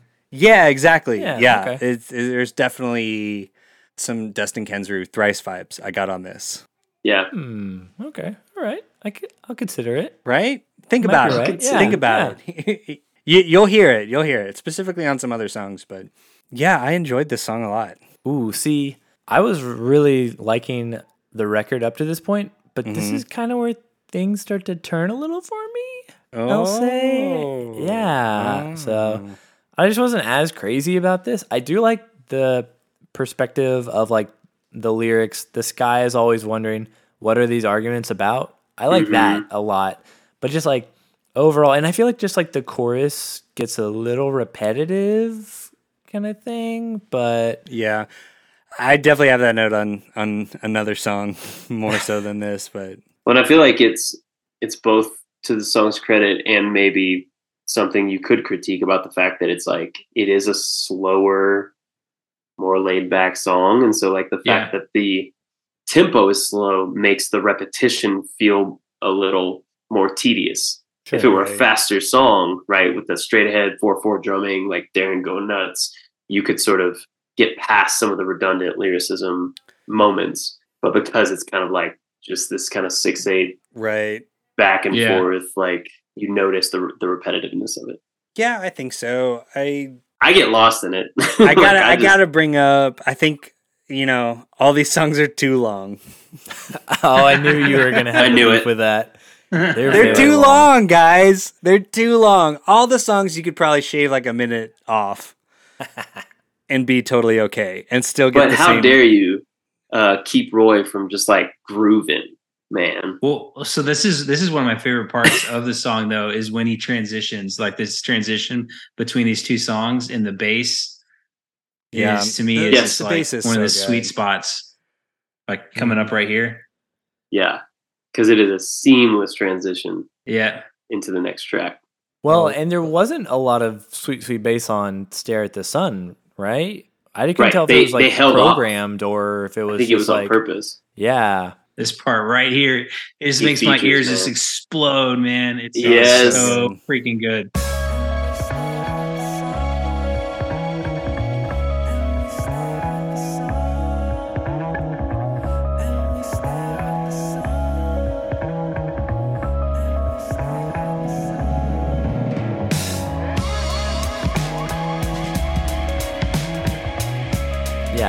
Love that for obsolete they bring in like Roy doing something, and it is it on a fretless bass or is he on like an Mhm. upright? Yeah, That's what I wrote because. I was like, is Okay. that okay? That that makes so much sense to me. Yeah. because I wrote, is that it, it? Like it is very obviously a bass, but I didn't consider a, a fretless bass, like an upright bass. That totally makes sense. That's so yeah, good. that was one of the uh the things about the live show that was kind of unique is that you know you just see him playing the stand up bass. He Which is travels different. with that. Yeah, that's a lot. That's Yeah. a lot for a couple songs. yeah.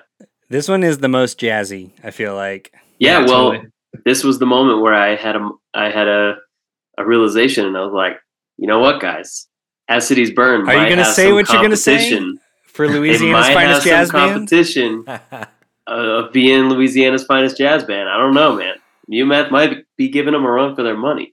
Oh boy, I don't know. potentially. I got to listen to the other Potentially. records see if I agree. Oh yeah, But yeah, pound for pound on this song, yeah, I would probably agree with you. yeah. Okay, no one take this the wrong way. My last note is this feels like hold music for like a really hip credit union. right? Like like a love like a business actually. that's like yeah. They're Uh, trying to be um, please hold, but it's like it's like all right, no, we have cool hold music. yeah, like they're they're appealing to the Gen Z market, and they're like, "We're cool, guys. yeah, Yeah. exactly. You're gonna enjoy your time while you wait to get open an account with us." Yeah, I would totally jam out to this while I'm like, Yeah. Mute Math should pitch it to some Yeah.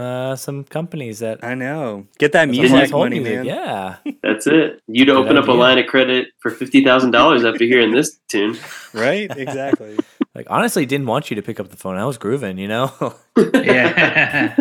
so there's so there's other parts when I was listening to this record. Um, it reminded me of uh, Blue Man Group. I don't know if you guys have ever seen them. Oh, Well, yeah. Like some of the drums, you know, and and just the uh, percussion reminded me a lot of like Blue Man Group. So in some ways, Nice. you know, Yeah, no, that totally makes sense. I love that comparison. do they ever do like additional percussion on stage, like where Paul or someone else like will play another drum or drums with Yeah. Darren? Oh, okay. so that's that's the thing that's kind of like once you see them live and you go back, I think it adds a different layer or perspective to the music Mhm. because there are times too where like Paul, like right now, like you hear like the the drums, but then you'll see also Paul go from the keys to a drum and then start playing it in sync with Darren Mhm. and and then all of a sudden they like Paul would do like handstands on keyboards and you know just do all sorts of crazy stuff that added so many different elements to the live show that made him really just like different than anything else that you would see uh, kind of out in the Yeah, and I, I love I love your point, Adrian, about how like it recontextualizes the listen Mhm. to the album. Yeah. like when you Oh, when yeah. you go to a show and then you hear the album, you're like, oh yeah, I remember when Mhm. Paul and Darren did like a drum off, or like Yep. when Paul almost broke his back flipping over a Rhodes. Like, Yep. so it helps you enjoy those moments, even that might just in album format feel long winded or redundant. Like for me, I'm like kind of vibing out to a memory of like yeah, totally. that was insane. Yeah, you, you was, like, totally it brings you back to that spot when you saw them. So, yeah. Yeah, they just seem like one of those bands that, with the exception of the one show in Tulsa, Oklahoma in 2004, like you really just got to see them live. Yeah. Mhm. Yep. And it Yeah. kind of bums me out that I that that that was my only live experience with Mute Math. Yeah. Me too, man. man, Me too. man, I would totally love to just be like outside, sweating my ass off, drinking an overpriced beer, but like jamming out to this song or so. You know what I mean? Like, there's something Totally.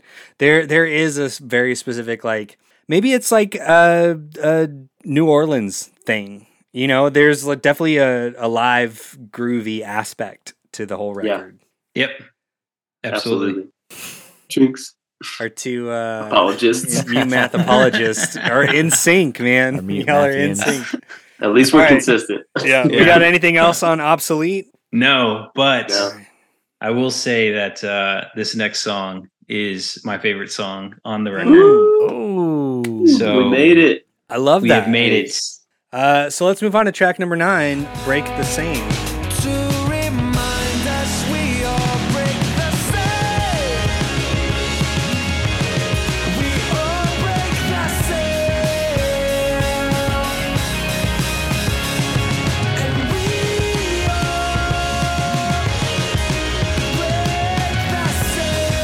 Okay, the reason I was so excited, Adrian, Yeah. this is also my favorite song on the record. Yes. Yeah, oh. Okay, you oh. guys. it's It was so good. it was my second favorite. It was Oh, it was wow. the contender. Yeah. So yeah. okay, I want to hear why it's your favorite song, Adrian. I really love the lyrics behind it when he's talking about it. So he's talking, you know, just about like the human experience and the human emotion and like how everybody's different. We have different life experiences, but when you Mhm. really boil it down, like we all basically break the same, you know? yeah. Yeah. So that's one aspect of it. It's okay. So for me, like even beyond that, like musically, to me, it is. It reminds me a lot of typical. Mhm. Uh, there's Yeah. a lot of of similar, like vocal performance and the way it all kind of comes together. But Mhm. the verses are a little more like minor key. And he even does that when he says, "We all break the, we all break the." He does the same kind of Earthsuit kind of thing that he does in typical. yeah. And Josh, I'll say again, this one I got real thrice vibes from this song. No, yeah, this is a line. I mean, what does Dustin say in uh Don't We All Bleed the Same Red Blood in uh, Mhm. the last track on Artist? So I mean, it's it's a similar sentiment. Yeah, Yeah. but even like his vocal performance and the and the the, the musicality of it. No, yeah, It you- ever me. since you, yeah, you're right about how I don't know if it's how I don't know can't describe it well because I'm not a vocalist, but like how they like approach or like the way they sing, like you could hear both of them kind of doing similar style. That is totally There's a that Dustin rough, thing. Yeah, quality, exactly. But it's so strong too. Like Yeah, there's a exactly. confidence in it. Yeah, this year. Oh, that. but it's you're so right. good. That's a good that's a good comparison, Kylan. Guys, is this the longest song that I've ever declared a favorite, favorite track. on a Yeah, record? probably. It's six Ooh. minutes long, which is mostly too long for a song. But It could be like, yeah, it could be like three songs now. yeah, almost, yeah, yeah. And on the original release, this song was seven minutes and 22 seconds. So they trimmed it down almost a minute and a half from the original That's album. That's wild. But at this point in the record, I don't know. I don't know if my nosebleed broke me or I was just vibing out. But I was like, okay, I'm here for this. I'm here for Yes. this. It, Yes. it- Come to the mute side. Yep. uh, And this is Yeah. kind of like part. This is another reason why this song is like my favorite uh, one on the track, or is because like this part of the song right here, we just kind of is like, it's more like free flowing, and then when you see Yes. him live, it's kind of like a, really. I felt like it's just like improv almost. Like Yeah. it's like that jazz part where there's imp, you know doing Right. some improvisation between the musicians on stage, and they're just kind of like vibing out and playing. Yeah, and and like it, it's again like one of those moments where we see Paul doing the variations on a theme, right? Like mhm. he's like just going back and back again on the same idea, but a little bit different way. Darren's drum performance is killer. All the while, yeah, the the the rhythm section is just holding it down like so tight, Mhm. so Yeah. tight. Oh yeah, Little flares here and there to like keep it interesting. Oh, it's so good. It is really good. And I, I loved how like big and hectic like this song comes in and then like how the I don't know I don't know if there is a chorus or but like the break that happens that happens Yeah. continually. It just is so like loud, like with that big like synth bass, I'm assuming. Right. But like hmm just so like but wow, but not crazy. not super compressed loud not like a chris lord alge wall of sound kind of thing yeah. you know what i mean like it still There's feels like there's a lot of space Yes. in the mix which makes it again feel live. yeah exactly Like you feel present there while you're listening. You're like, Yeah. I could be right in front of the stage right now. hmm that there, there's a little bit of Earthsuit coming in right there Yeah. Mhm. Wow. Kylan, I'm I'm surprised. I this know, is cool. A man. six minute favorite song. All i know this. i know that's a first for me guys That This is is. exciting. I love that you and Adrian had the same one too. That's great. i know yeah. it was, it was just so good man Yeah. yeah. i i like i said it's very similar to typical for me but i like it a little bit more. It's there there's because okay the the thing with typical like those hooks like each of those little parts and specifically that like that guitar part and the chorus are so good i do feel like it's a little long Hmm. which is funny because this song is definitely longer but this one i feel like does a few more interesting things throughout to justify the longevity of the song Yes. as opposed to typical if that makes sense Mhm. Yeah. yeah. Right. There are more like varied and stronger ideas happening. right yeah exactly I also really love the lyrics. Like to your point earlier, Adrian. Yeah. Like I think the the idea is really strong and like yeah, just resonant. Mhm. Yeah, and what you were saying earlier, TJ, about like it being like really simple, like break the same. Like those are all Mhm. like it's a very simple, straightforward words, but like the idea that that like he can communicate just in that, you're like, oh wow, like that was a very effective use of words. Paul. Mhm. Yeah. Like well done. so good josh have we good. hit your favorite song yet Yeah, I'm I'm, I'm typical. I'm a typical oh kind of guy. you are know? typical you're so typical. Yeah. I'm so typical. tj we, we haven't hit yours yet right No, I said it's chaos. oh Yeah. that's right okay that so we've hit everyone's favorite second songs favorite. All right, All right, episode's so, over. Hey, up, we're done. We're done. All right, we don't need to listen to the rest of the record. But you know what? We're here. Let's just do it anyway, guys. Uh, let's okay, move on. Okay. I mean, if we're here, we might as well, right? Let's yeah, move on sure. to track number 10 You Are Mine.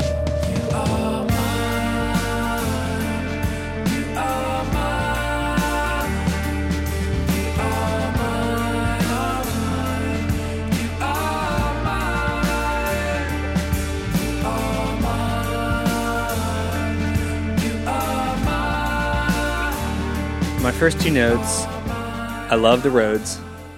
hmm This uh, doesn't have a ton of lyrics, does it? No. this No. is where kind of like we were saying on some of the other songs like uh or josh was saying about stare at the sun this one felt like it dragged out to me Mm. a lot more because it's mostly him just saying you are mine you are mine all mine you are mine and it it might be my least favorite song on the record which is wild because it just follows my Hmm. favorite song but maybe it has something to do with that maybe it's its placement uh, maybe because Break the Same was like so high for me that this is just like, okay, like if you're only going to sing You Are Mine for 80% of the song, you could probably shave a minute off of this song. Mm. What if I told you, Kylan, they already did? This song was originally six minutes and eight seconds on the original release, and then it got trimmed down almost a minute and a half to four. How long was their original runtime? Like, it was it like a Fellowship of the Ring, like special edition? Well, the original one didn't The have Filthy Hobbitses? It didn't have uh, control. It didn't have Plan B, and it didn't have reset. Those got added in on the re-release. So Okay. it was, it was still only like 13 tracks, but longer tracks. I just think it's it's like a little bit of a break at the right time. Like again, kind of like, oh god, what's the name of the track that was slower? The six eight one that we were just talking about. Stare at the sun. Stare at the Sun? Thank you, Stare Yeah. at the Sun. Thank you. Kind of like Stare at the Sun. Like it's a little bit of like a reprieve. Like Yeah, but I kind of almost pause. would have appreciated more if they had done like after we have left our homes or something, done like a minute, minute and a half Yeah. Sure. long instrumental. Yeah, Like, why do that's fair. these like then these interludes start getting longer as the record goes on? And I start to, I do start to get pretty fatigued with it. Yeah. I'm just like, this does not need to be five minutes long. I feel like if we're if we're sort of uh, pointing back to the fact that they're you know billed as a Christian band, Mhm. this is their worship song. Like and Mm, and the worship yeah. song repeats the chorus That's true. twenty thousand times. so Um, that's I that's how I sort of contextualize it. I don't know. If, uh, I don't know if that defends it, but but I can like really get lost in it because it does feel very ethereal and like yeah. spiritual, kind of personal. Like I feel like when Paul sings it, I believe it. I lock in with him. You know. Yeah. um, Just gets a little too repetitive for me. But I do like at, at 245 what I'm calling the space breakdown. Rhodes, man. I love it. So it's good. total like sci-fi space, Space, breakdown, breakdown, time. Paul puts on like astronaut helmet. yeah, it feels like a little like Herbie Hancock for me. Like it's, Yes. it's pretty fun. I do enjoy that. Absolutely. This song was written with Dave Rumsey from Earthsuit. Nice. Ah. It is the second most streamed song on the record, which I found very interesting. that is really interesting. is, yeah, because I said this song is uh pretty boring. Yep, that's exactly how I felt, man. Also, what did Dave from Earthsuit like? How did he? What, what did he do? Did he add the mine? Was Paul just stuck? He said, "You are, you are, You are what? And He's he's like, is it? "Mine." Are- and then he got a writing credit for it. Yeah, Yeah. Sure. Paul was saying you were there, and Dave's like, I don't, I don't think that really connects. You know, you are mine. My hot take on the streams, Josh, is that uh, all the like edgy youth group leaders, like youth youth ministers, were like, "We'll play this song." Right. For altar call. Yeah, exactly, exactly. It's good. It's right. long enough. That's what I'm saying. That said, though, this was one. I think this was the one that got stuck in my head the most over this last week. Well, yeah, because Because- there's Yeah. three words to the whole freaking song. like, what else is gonna get stuck in your head? Yeah, That's you are fair. mine. Like, What do you think, Adrian? Does this song bop or, or is or is it the no, worst? I mean I like it. It's I I love it. I think, but see, here's the thing: is like you know I'm, I'm listening to y'all's perspective on it, and it's giving me like a different frame of mind because I'm like, you know, you're right. Like this, the lyrics are short, but I do kind of understand and see kind of the worship side element of it. Mhm. But I think to me, man, like this is. I like this song because it is have its moments and it is kind of vibey, but I think there's no way they could get away with this if they weren't like musicians, like really like you know a musician, Totally. like a band Yeah. band. Like you know, otherwise it just wouldn't fly. Like if it was, Right. If it was But I on like a DC Talk record or something, Oh, yeah. like, okay, this no is way. way too long. yeah, yeah, Get yeah, it yeah. out of here.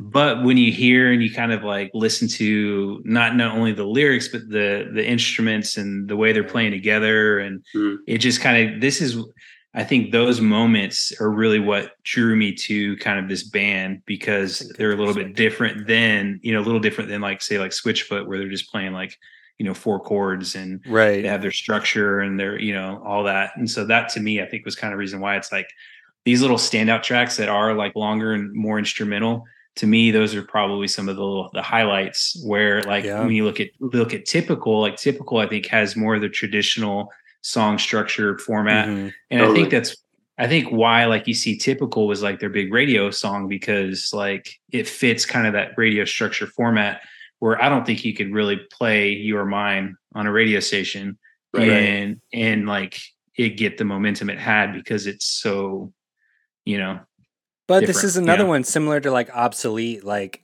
I could totally, I would vibe out to this song while like standing in line for a crawfish boil. you know what I mean? Like, yeah yeah yeah like it's got that kind of live jammy Mhm. aspect. Yeah, Seeing exactly. At a, at a I love how specific these visuals are. You're like, I can see myself in line at a crawfish boil, listening On to this song. hold. yeah, yeah, yeah. on hold with my with my with my credit union. I'm seeing a theme here. The theme is you're waiting. You're like You're Well, waiting. I you know I'm at that point in my life right now. I'm like I've got a That's bunch of most of things that are like on the precipice of happening, and I am just waiting for a lot of things. So yeah, Well, maybe that's the, just. the perfect accompaniment. for I your think waiting. so, man. I think so. It's perfect hold music. All right, guys, let's move on to track number eleven. Control. Take control of the atmosphere. Take control of the atmosphere. You can take my world, you can feel the air. Take control. Take control. Such a beautiful. I knew this one actually. I'd heard I did too. before. Well, this Yeah. was on Rock Band. Nice. Was it? oh was it Oh really? Yeah. yeah. This song was on oh, I Rock forgot. Band. Yeah. Oh yeah. Oh, that's awesome. Yeah, that's what I was like, okay, why do I know this song? And I looked it up and yeah, it was featured on the first rock band and then it was on like the next three rock good bands. Good for them. Yeah. Yeah. Cuz I cuz I originally looked up I was like, okay, take control of the atmosphere. I'm like, okay, what other song has that? I know that line. It's obviously another song that's more famous. I was like, oh Right. no, it's this song. No, it's them. Uh, Yeah. I played this at youth group on rock band. That's great. Were you Roy or Paul or Darren or Greg? Darren, come on. You only ever want to play drums on rock band. Why yeah, else if do you're you play playing rock band? You want drums. Yep, that's, That's true. Yeah, this felt so. This is where I moved away from my kind of thrice thing into the more like Coldplay, U Yes. two Mm, yep. kind of Yes. thing. Like this is what I want. Like this is what I wanted Coldplay to turn into. You know what I mean? Mm, Like how they've gone like cool. like I don't know, like like post like clocks and and X and Y and and stuff. They've they've gotten progressively they they've kind of strayed away from a lot of the more live instruments and done more of the like synth pop kind of thing. Yeah. But Mhm. man, to see a band like Coldplay do a song like this, like in in an arena, I would Mhm. I would totally dig that. I love this. Yeah. This is a Yeah. you could song. also have gone to see Mute Math in an arena do this actual song. well, I didn't. Okay, I didn't. it's okay. But my nosebleed did start to dry up around this point, so it did Cool. yeah, yeah, yeah. You started taking control of the atmosphere. I did. That's right. Told that nosebleed to stop. You said to that nosebleed, "I'm calling you out. I'm calling you out. Would you? Would, can I take control?" I will. the guitar tone is so beautiful on this. I that Yeah. it, this is one of the you know similar to like As Cities Burn or like a couple songs that we talked about. Is like this is kind of the guitar tone, like my perfect guitar tone that I'm like Yeah. searching for constantly. Yeah, because it's like airy, but it still cuts through really well. yeah, it's beautiful. the it's so- line is re- very present, but it's not getting in the way of the vocal. Mhm. Like, yeah, Mm. I did have. I do think Greg does a lot of like parts that complement what's going on well. Completely.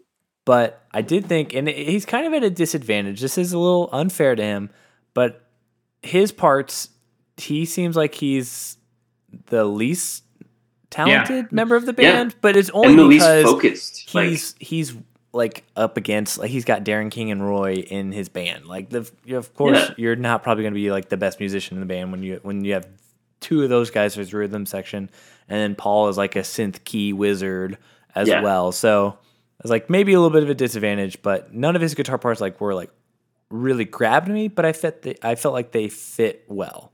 the part. Yeah. Yeah. Yeah, So it's interesting that you bring that up because I remember reading at the time there was like a little bit of tension within the band about the guitar being more um, just prominent. And so like if you notice that like there's not a lot of it's it's really a lot of drums, bass, and keys Mhm. and vocals in the guitar and then or in the in the songs and I feel like the guitar really kind of takes like a, a back seat to a lot of that. Mhm. And I remember reading it because I was like when the, when you know this band was was uh, live and playing, I would follow a lot of the news, and I remember that it was kind of a point of contention and even some tension within the band that the guitar wanting to have you know more of a prominent role in some of the songs. Mhm. And I think if you look at maybe like the next release that they had, there are Uh-huh. some songs that have more you know more prominent guitars in the in the songs, and I think that was kind of a thing that they had to work through. Yeah, which is cool because it's like I, I think it shows a good sort of democratic dynamic for the band. Like they, well, they but listen to each other. also, also to that point, I. I read an interview with Darren King saying that part of the reason why he left the band was because they started straying away from the more drum heavy sound. Yeah, Yeah, So yeah, I mean that just- was yeah, that was albums that- later, but right? Yeah, for sure, for sure. But I I just think that that tension of trying to like figure that all out is like really it's hard, man. fascinating. When you have so much talent to pack into one container, you know, that's the challenge. Yeah, Like, you can't do really feature everyone if you have like four like m- Right. like virtuoso players. It's hard to do that in Right. succinct kind of pop structure Yeah. songs. I feel like. yeah. Dream Theater is the only band that could do it. yeah. Nailed it, man. But they have And like 20 songs minute are- songs, right? Their songs are so short. Right, Yeah, yeah, they exactly. really compacted in there. Yeah. That's why the songs are so long. Everybody needs to have their like 45 Yeah, seconds exactly. to a minute. Your turn. Cool. We got anything else about Control? We're on the tail end of this record. yeah, I would say of all the songs, Control probably falls towards the bottom for me just because Interesting. it, it like I re- I think one of the things I, I'm you know come to realize about Mute Math that I like is the fact that the longer instrumental based songs and I felt this is another radio format song It's where it's definitely like a very radio song. Yeah. Mhm. Yeah. So I think for me, it just kind of like falls a little bit because those other ones are kind of rising to the top. Still a great song. I'll listen to it, but you know, on my list of like one to fourteen or whatever, it's probably near the bottom. Yeah, Right. it definitely does feel a little more formulaic. And it was on their reset EP and was not on the original release, but then was added for the re-release. So maybe that's Right. maybe they were like, yeah, we don't want to do it again, and then Warner But Brothers you like know what? put it on. I there. I do appreciate that they had their you know, they didn't just like front load the album with the Mhm. radio hits. You know what I mean? The Like, sequencing was good. Like it was very balanced. yeah. And the fact with that re-release that they were like, let's like have some rise and fall. Yeah. Yep. Yeah. Sweet. Okay, well let's move on to track number 12, Picture.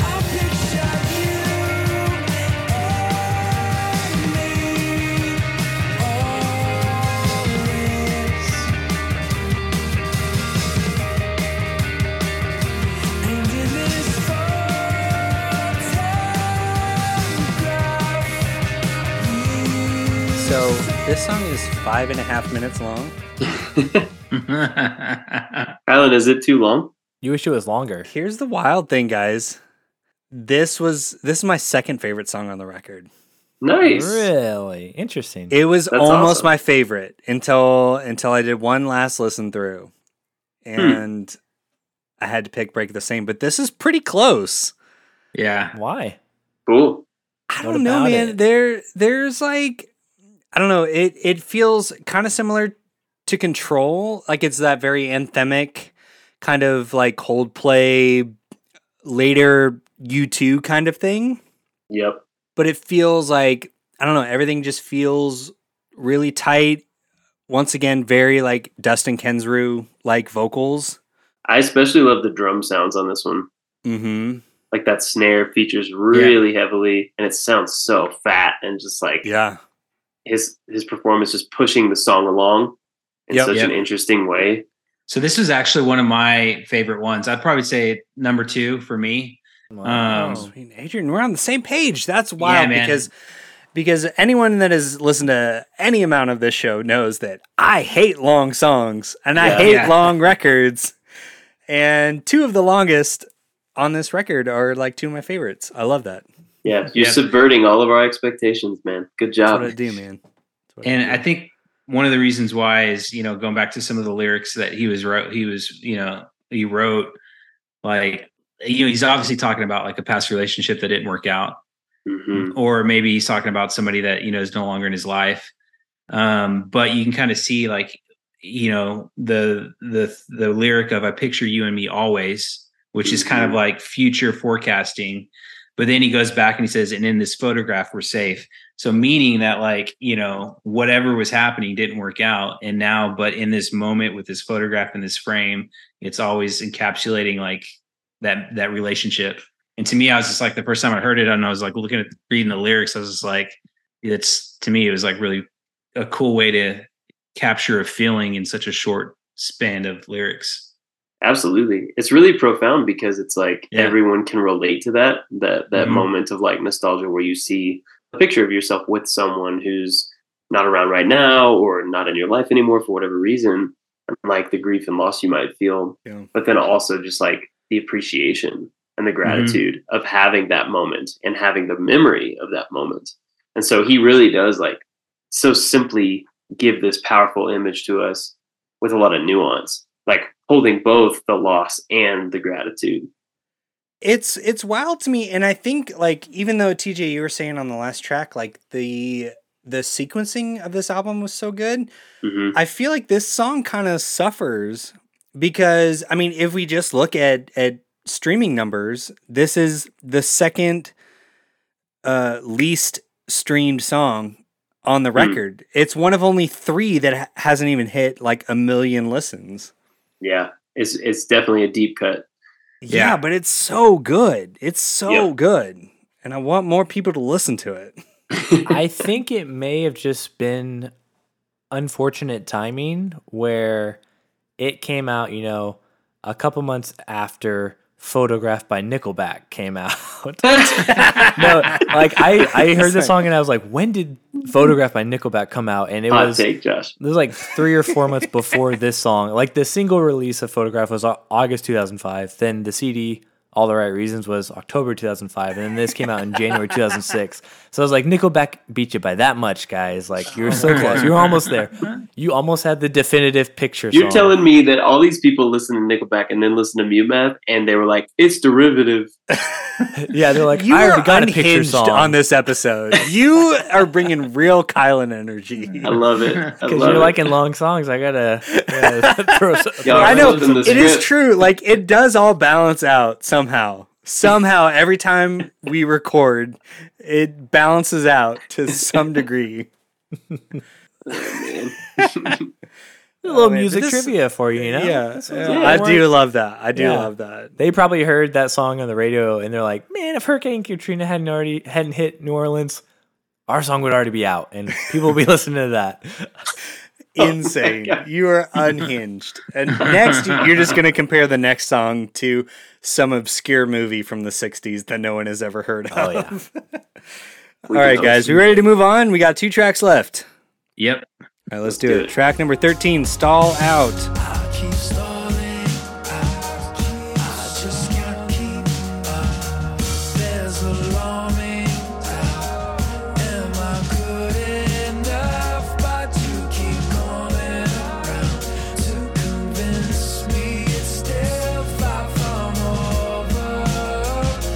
Another long song.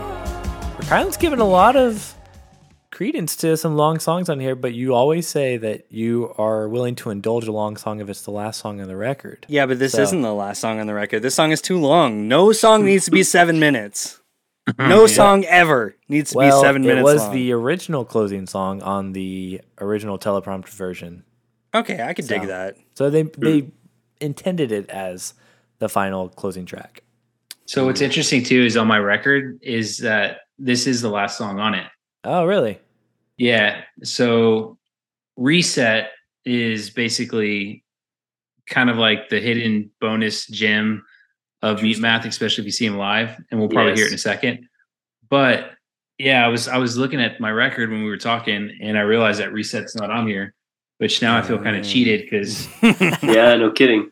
Yeah, okay. If this was the last song on the record, I would be totally fine with it being seven minutes.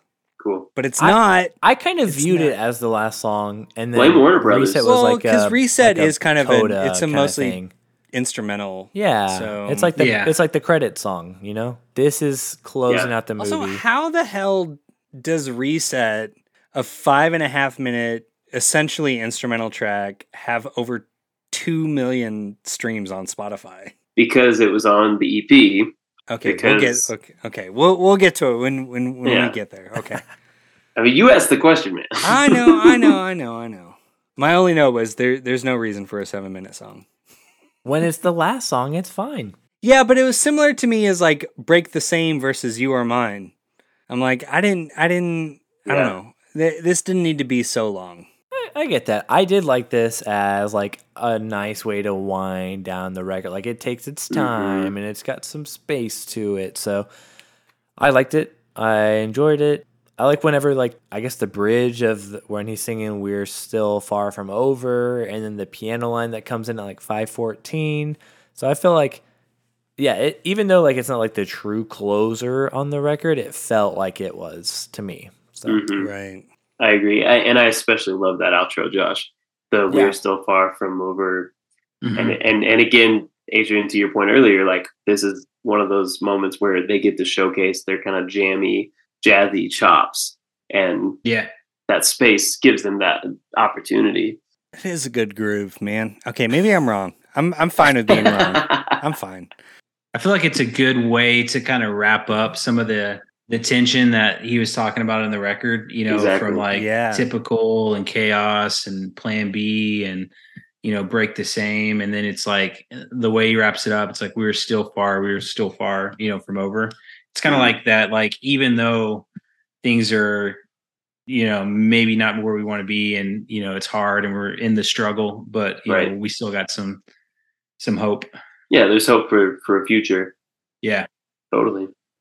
And then as that shifts into reset, like that's a further Mm-hmm. sort of underline of that idea of like we we have we have a chance. oh wow, I like that. Yeah. And I really think that was an intentional move because they start the record with a song called Collapse, right? And then track Right. four is Chaos. Like the, early on, there's this there's this real, like you said, Adrian, like a lot of that focus on that tension and just kind of chaotic energy and and doubt maybe.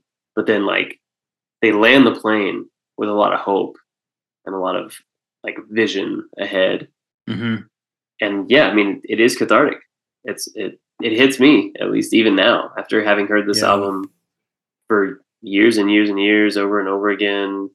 It's still definitely I don't know leaves me with a positive feeling. Yeah. Okay. All right, guys. All right. It is a really good song. Got him, got him. It is. It is a good song. Uh, although this is where my my nosebleed started up again. Well, that was the nosebleed reminding you it's was- not over. It was Yeah, reset. it's yeah. not over. Yeah. That's true. All right, guys. We have one more track. Are we ready to do the last track? yes. Oh, Let's yeah. do it. Track fourteen. Reset.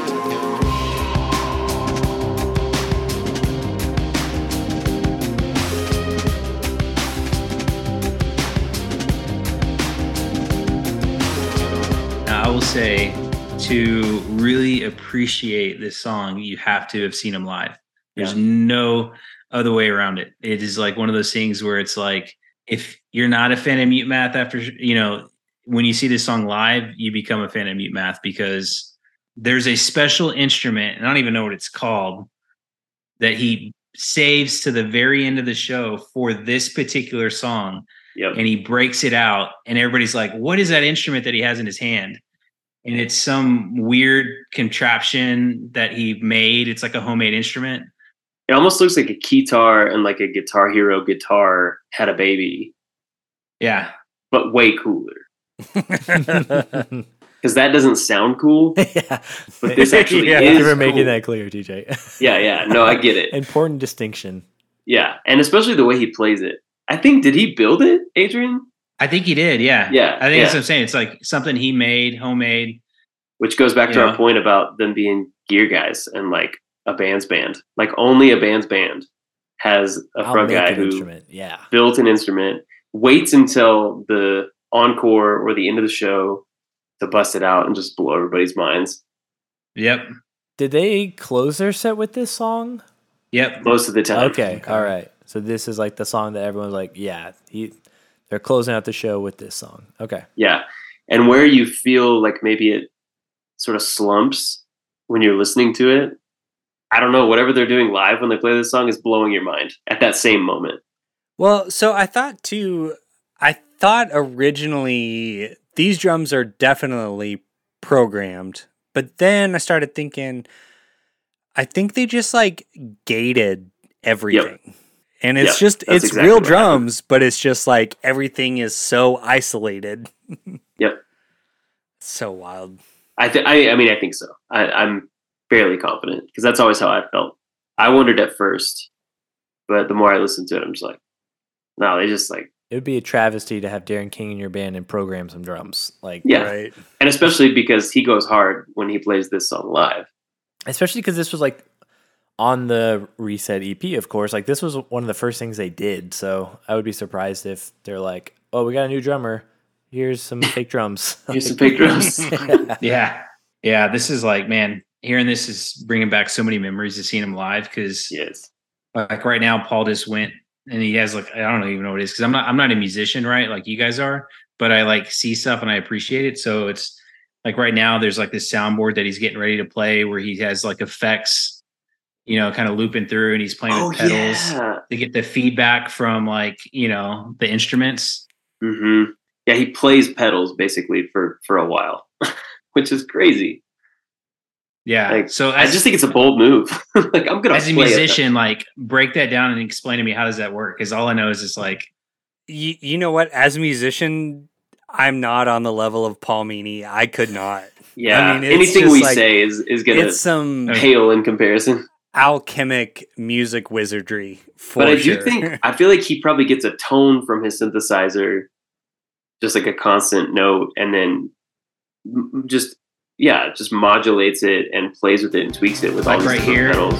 you hear that in the background, like he's like messing with these pedals.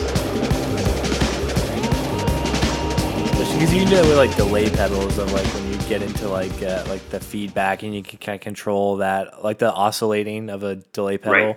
like where you're playing with that a lot and like moving the times back and forth to make it Yeah. swoosh. And he, I feel like he plays with a lot of like sine wave stuff. Like he like changes the shape of the wave that is coming out of his synthesizer, and that's what gives you all these wonky, Right. bonkers sounds. Yeah, I don't know. It's it's it's just like enrapturing when you watch him do it because he you can tell he's having the time of his life. Yeah. well, and the cool thing about that is like it's probably going to be a little bit different every time they play it because they're doing Right. it live. So like it won't be an exact replication of like what the night before was because maybe he's like waiting half a second longer to twist this knob or maybe he doesn't turn it as much and so like it all those little things create an entire different entirely different performance each night which is cool which stresses me out as a musician. I want to be like, you know what? I want to hit this pedal and know it's going to sound like this. I don't want to be Right. like, oh, did I change my pedal settings back from the night before? Is it going to be weird when I turn them on, kind of thing? But hmm I respect it though. Yeah. Yeah, it's it it honestly it, it kind of reminds me of um the Chemical Brothers and specifically the uh Yeah. the Fight Club soundtrack. hmm There's a lot of that kind of like you can just like there's a little bit of chaos like right on the verge like it's a lot of like not necessarily like programmed stuff but it seems like there's this track that the song is going on and it always just kind of like ebbs and flows. Like it's gonna maybe get off the rails, which as a live performer, Josh, I totally understand why that stresses you out. But I kind of really love it. Yeah, yeah. Yeah. No, it's fun. Well, sweet guys, we did it. We listened We to have all done of it. Mute Math by Mute Math. So it comes down to this: our flop or bop final verdicts. So let me know if there are any objections to this, but I've thought about the order in which we want to do this. I object. Okay. I think TJ should go first, then Adrian, then Josh, then me. okay. We cool with that? Yeah. For me, is a stone cold slap and bop, y'all. That All that, that album goes hard. I don't think that was a surprise for anybody, No, but not at all. Not at um, all. But yeah, it's nice to Yeah. say it out loud. for sure. Yeah, and and I'm gonna I'm gonna go with the same thing. It's an absolute bop. I still think it holds a test of time, even though it came out in 2006, coming up on 20 years in a few years. Yeah, man. You can Adrian. put this up against anything today. Up top, dude. Let's go. Yeah. Boom. Apologists against- unite. Yes. all right. Yeah, will- of will course. We it. knew we knew you guys were going to be a Yeah, yeah, united dude. front. I'd be sad if you listened to this record and then flopped it. Be like, I love this record, but I, I think I have to flop it. I'd be a I'd be gutted, man. Yeah, It wouldn't be the first time on this show, to be Nope. honest. So and it won't be the last. Uh, okay, Josh. Josh, I'm I'm very curious how you landed on this record. I had a lot of ups and downs with this record. Um, when I first started, in the first half of this record, I was grooving. I was like, yeah, all right. And then kind of stare at The sun hit, and then it went into it. Stare at The sun became a ten minute song with obsolete, basically. And then I don't know. I I wasn't as big into some of the other songs later in the record that y'all were like. Picture. I was not. Which is wild about- because you're not crazy about usually a Picture. side B guy. I normally Yeah. am. That's surprising. I don't think I was this time. So I was a little worried. And I definitely was like, I don't know if Kylan's going to really like this because the songs are so long. You and I just flip flopped though. we did. We did. so I, w- uh, those were my initial experiences. I went back and I did find some interesting. I, I found that I liked more songs on side B than I originally thought that I didn't like. Hmm. So I don't know if I would call myself a mute math convert at this point, but I'm going to give this one a bop. Yeah. It's not a huge bop, Okay. but I will give it a bop. But it's there. Okay. Yeah. It's barely right. over the line. There's more I'll to like that. than dislike. All right. Cool. I love hearing that. Um. Okay. Is it my turn? It is. You know it. I will say I did not expect you to enjoy this record so much, Kylan, but from our conversation, it seems like you've enjoyed it a lot. Well, okay, but hold on. Let's pump the brakes a little bit. I was expelling my body weight in blood throughout my first listen of this. So can your opinion So really be I- trusted? I might have gotten a little lightheaded. Um, okay, so before I get into my flopper bop, um, I will say there was enough on this record that made me think about listening to some other mute math. So I was like, okay, Armistice, that came out when we were in college. I was like, okay, I'm going to give that a listen through. I'm going to see if, like, you know, see if it's just the blood loss or if I'm like into this band, right? Uh, I listened to The Nerve, the first track on on Mhm. Armistice, and thought, oh no, not for me. Oh, I don't enjoy that song at all. Uh, so I just had to get that out there. That being said, some of these songs are really, really, really long. But I think about halfway through, I kind of clicked into the whole like vibey, groovy, jazzy nature of the record. And so for Hmm. me, you know, my criteria is do I think I'll find myself listening to this record at some point within the next year? There is uh, honestly quite a bit of this record that I think I would maybe skip, but there's enough on this record that I just really just keyed into what the rhythm section was doing and Paul's vocals. I think if I don't listen to it as hard as I do like on this show, if I just kind of put it on, uh, you know, pretend to smoke some weed and just like lay on the floor and vibe out, Yeah. I'm here for it, man. I'm here for it. You know, as the resident vibe guy, Right. even with a record this long, there are enough just vibes on this record that, yeah, I kind of really enjoyed it. Uh, so I'm gonna give it a a, a flop, a vibe, or no, not flop. Oh, Oh, my god, I'm sorry, I'm sorry. that That would was be the such a craziest roller coaster, twist. Man. All that buildup, A bop, a bop. I'm sorry, I lost my train of thought halfway through that. Um, yeah, I'm gonna give it a bop. A Oh, quadruple. I'm gonna give it a vibe, A quad a vibe bop, y'all. Yeah, dude, a quad quad, bop. bop. That's that. rad. nice. Amazing. Kylan, What? What? Are you so never, excited never right mind. No, I, No, yeah, are I'm you- just, I'm, I'm just so pumped for you, excited? man. Yeah. That's all. Yeah, because you guys know I'm not usually the one for long records, for Right. a ton of songs, for especially really long songs. But like I said, I there's no other band that I've really seen such a straight line between hmm the album performance and what I feel like is a live performance. Yeah. Um, it really came through on this. There was enough variation that I could just kind of, you know, put it on and jam out, have a good time. So I gotta say, Absolutely. TJ and Adrian, thank y'all for making me reconsider my Yes. my uh, thoughts on mute math based on Yeah. one terrible show they played in Tulsa uh, 20 years ago. Absolutely. So Yeah, man. Yeah. Welcome to the club. Thanks, thanks. You did it. You got two more Yeah. members. That's Yeah, right. For We real, for real. Y'all did it. Ugh. I can't believe we all bopped feel it. so accomplished. That's so rare. Yeah, Yep. I know. I love that. Also, Kylan, uh, I want I want to tell you, I was I was looking really quick. I was doing a little Google, try to find the name of that instrument that Paul invented. Um, Mm-hmm. I could not find it, but as I was researching, I did find this that I think you'll find highly interesting. In 2003, Paul Meany collaborated on an LP entitled "Elevator Music." released by Victory Fellowship Church prior to Hurricane Katrina and was later used as a fundraising initiative to support victims of the hurricane. there you go. So He, he's got the else Muzak vibe. Is Yeah, feeling exactly. your like hold music Exactly. thing. Yeah, it's there. This is it is the it is the coolest hold music I've ever heard. Yeah, maybe maybe Mute Math is Louisiana's finest hold music band. Mm, I love that. All right. I love that. I'm here for that. Sweet. Okay, so I think we're about to wrap it up. So Adrian, do you want to is there anything you want to promote, tell people about?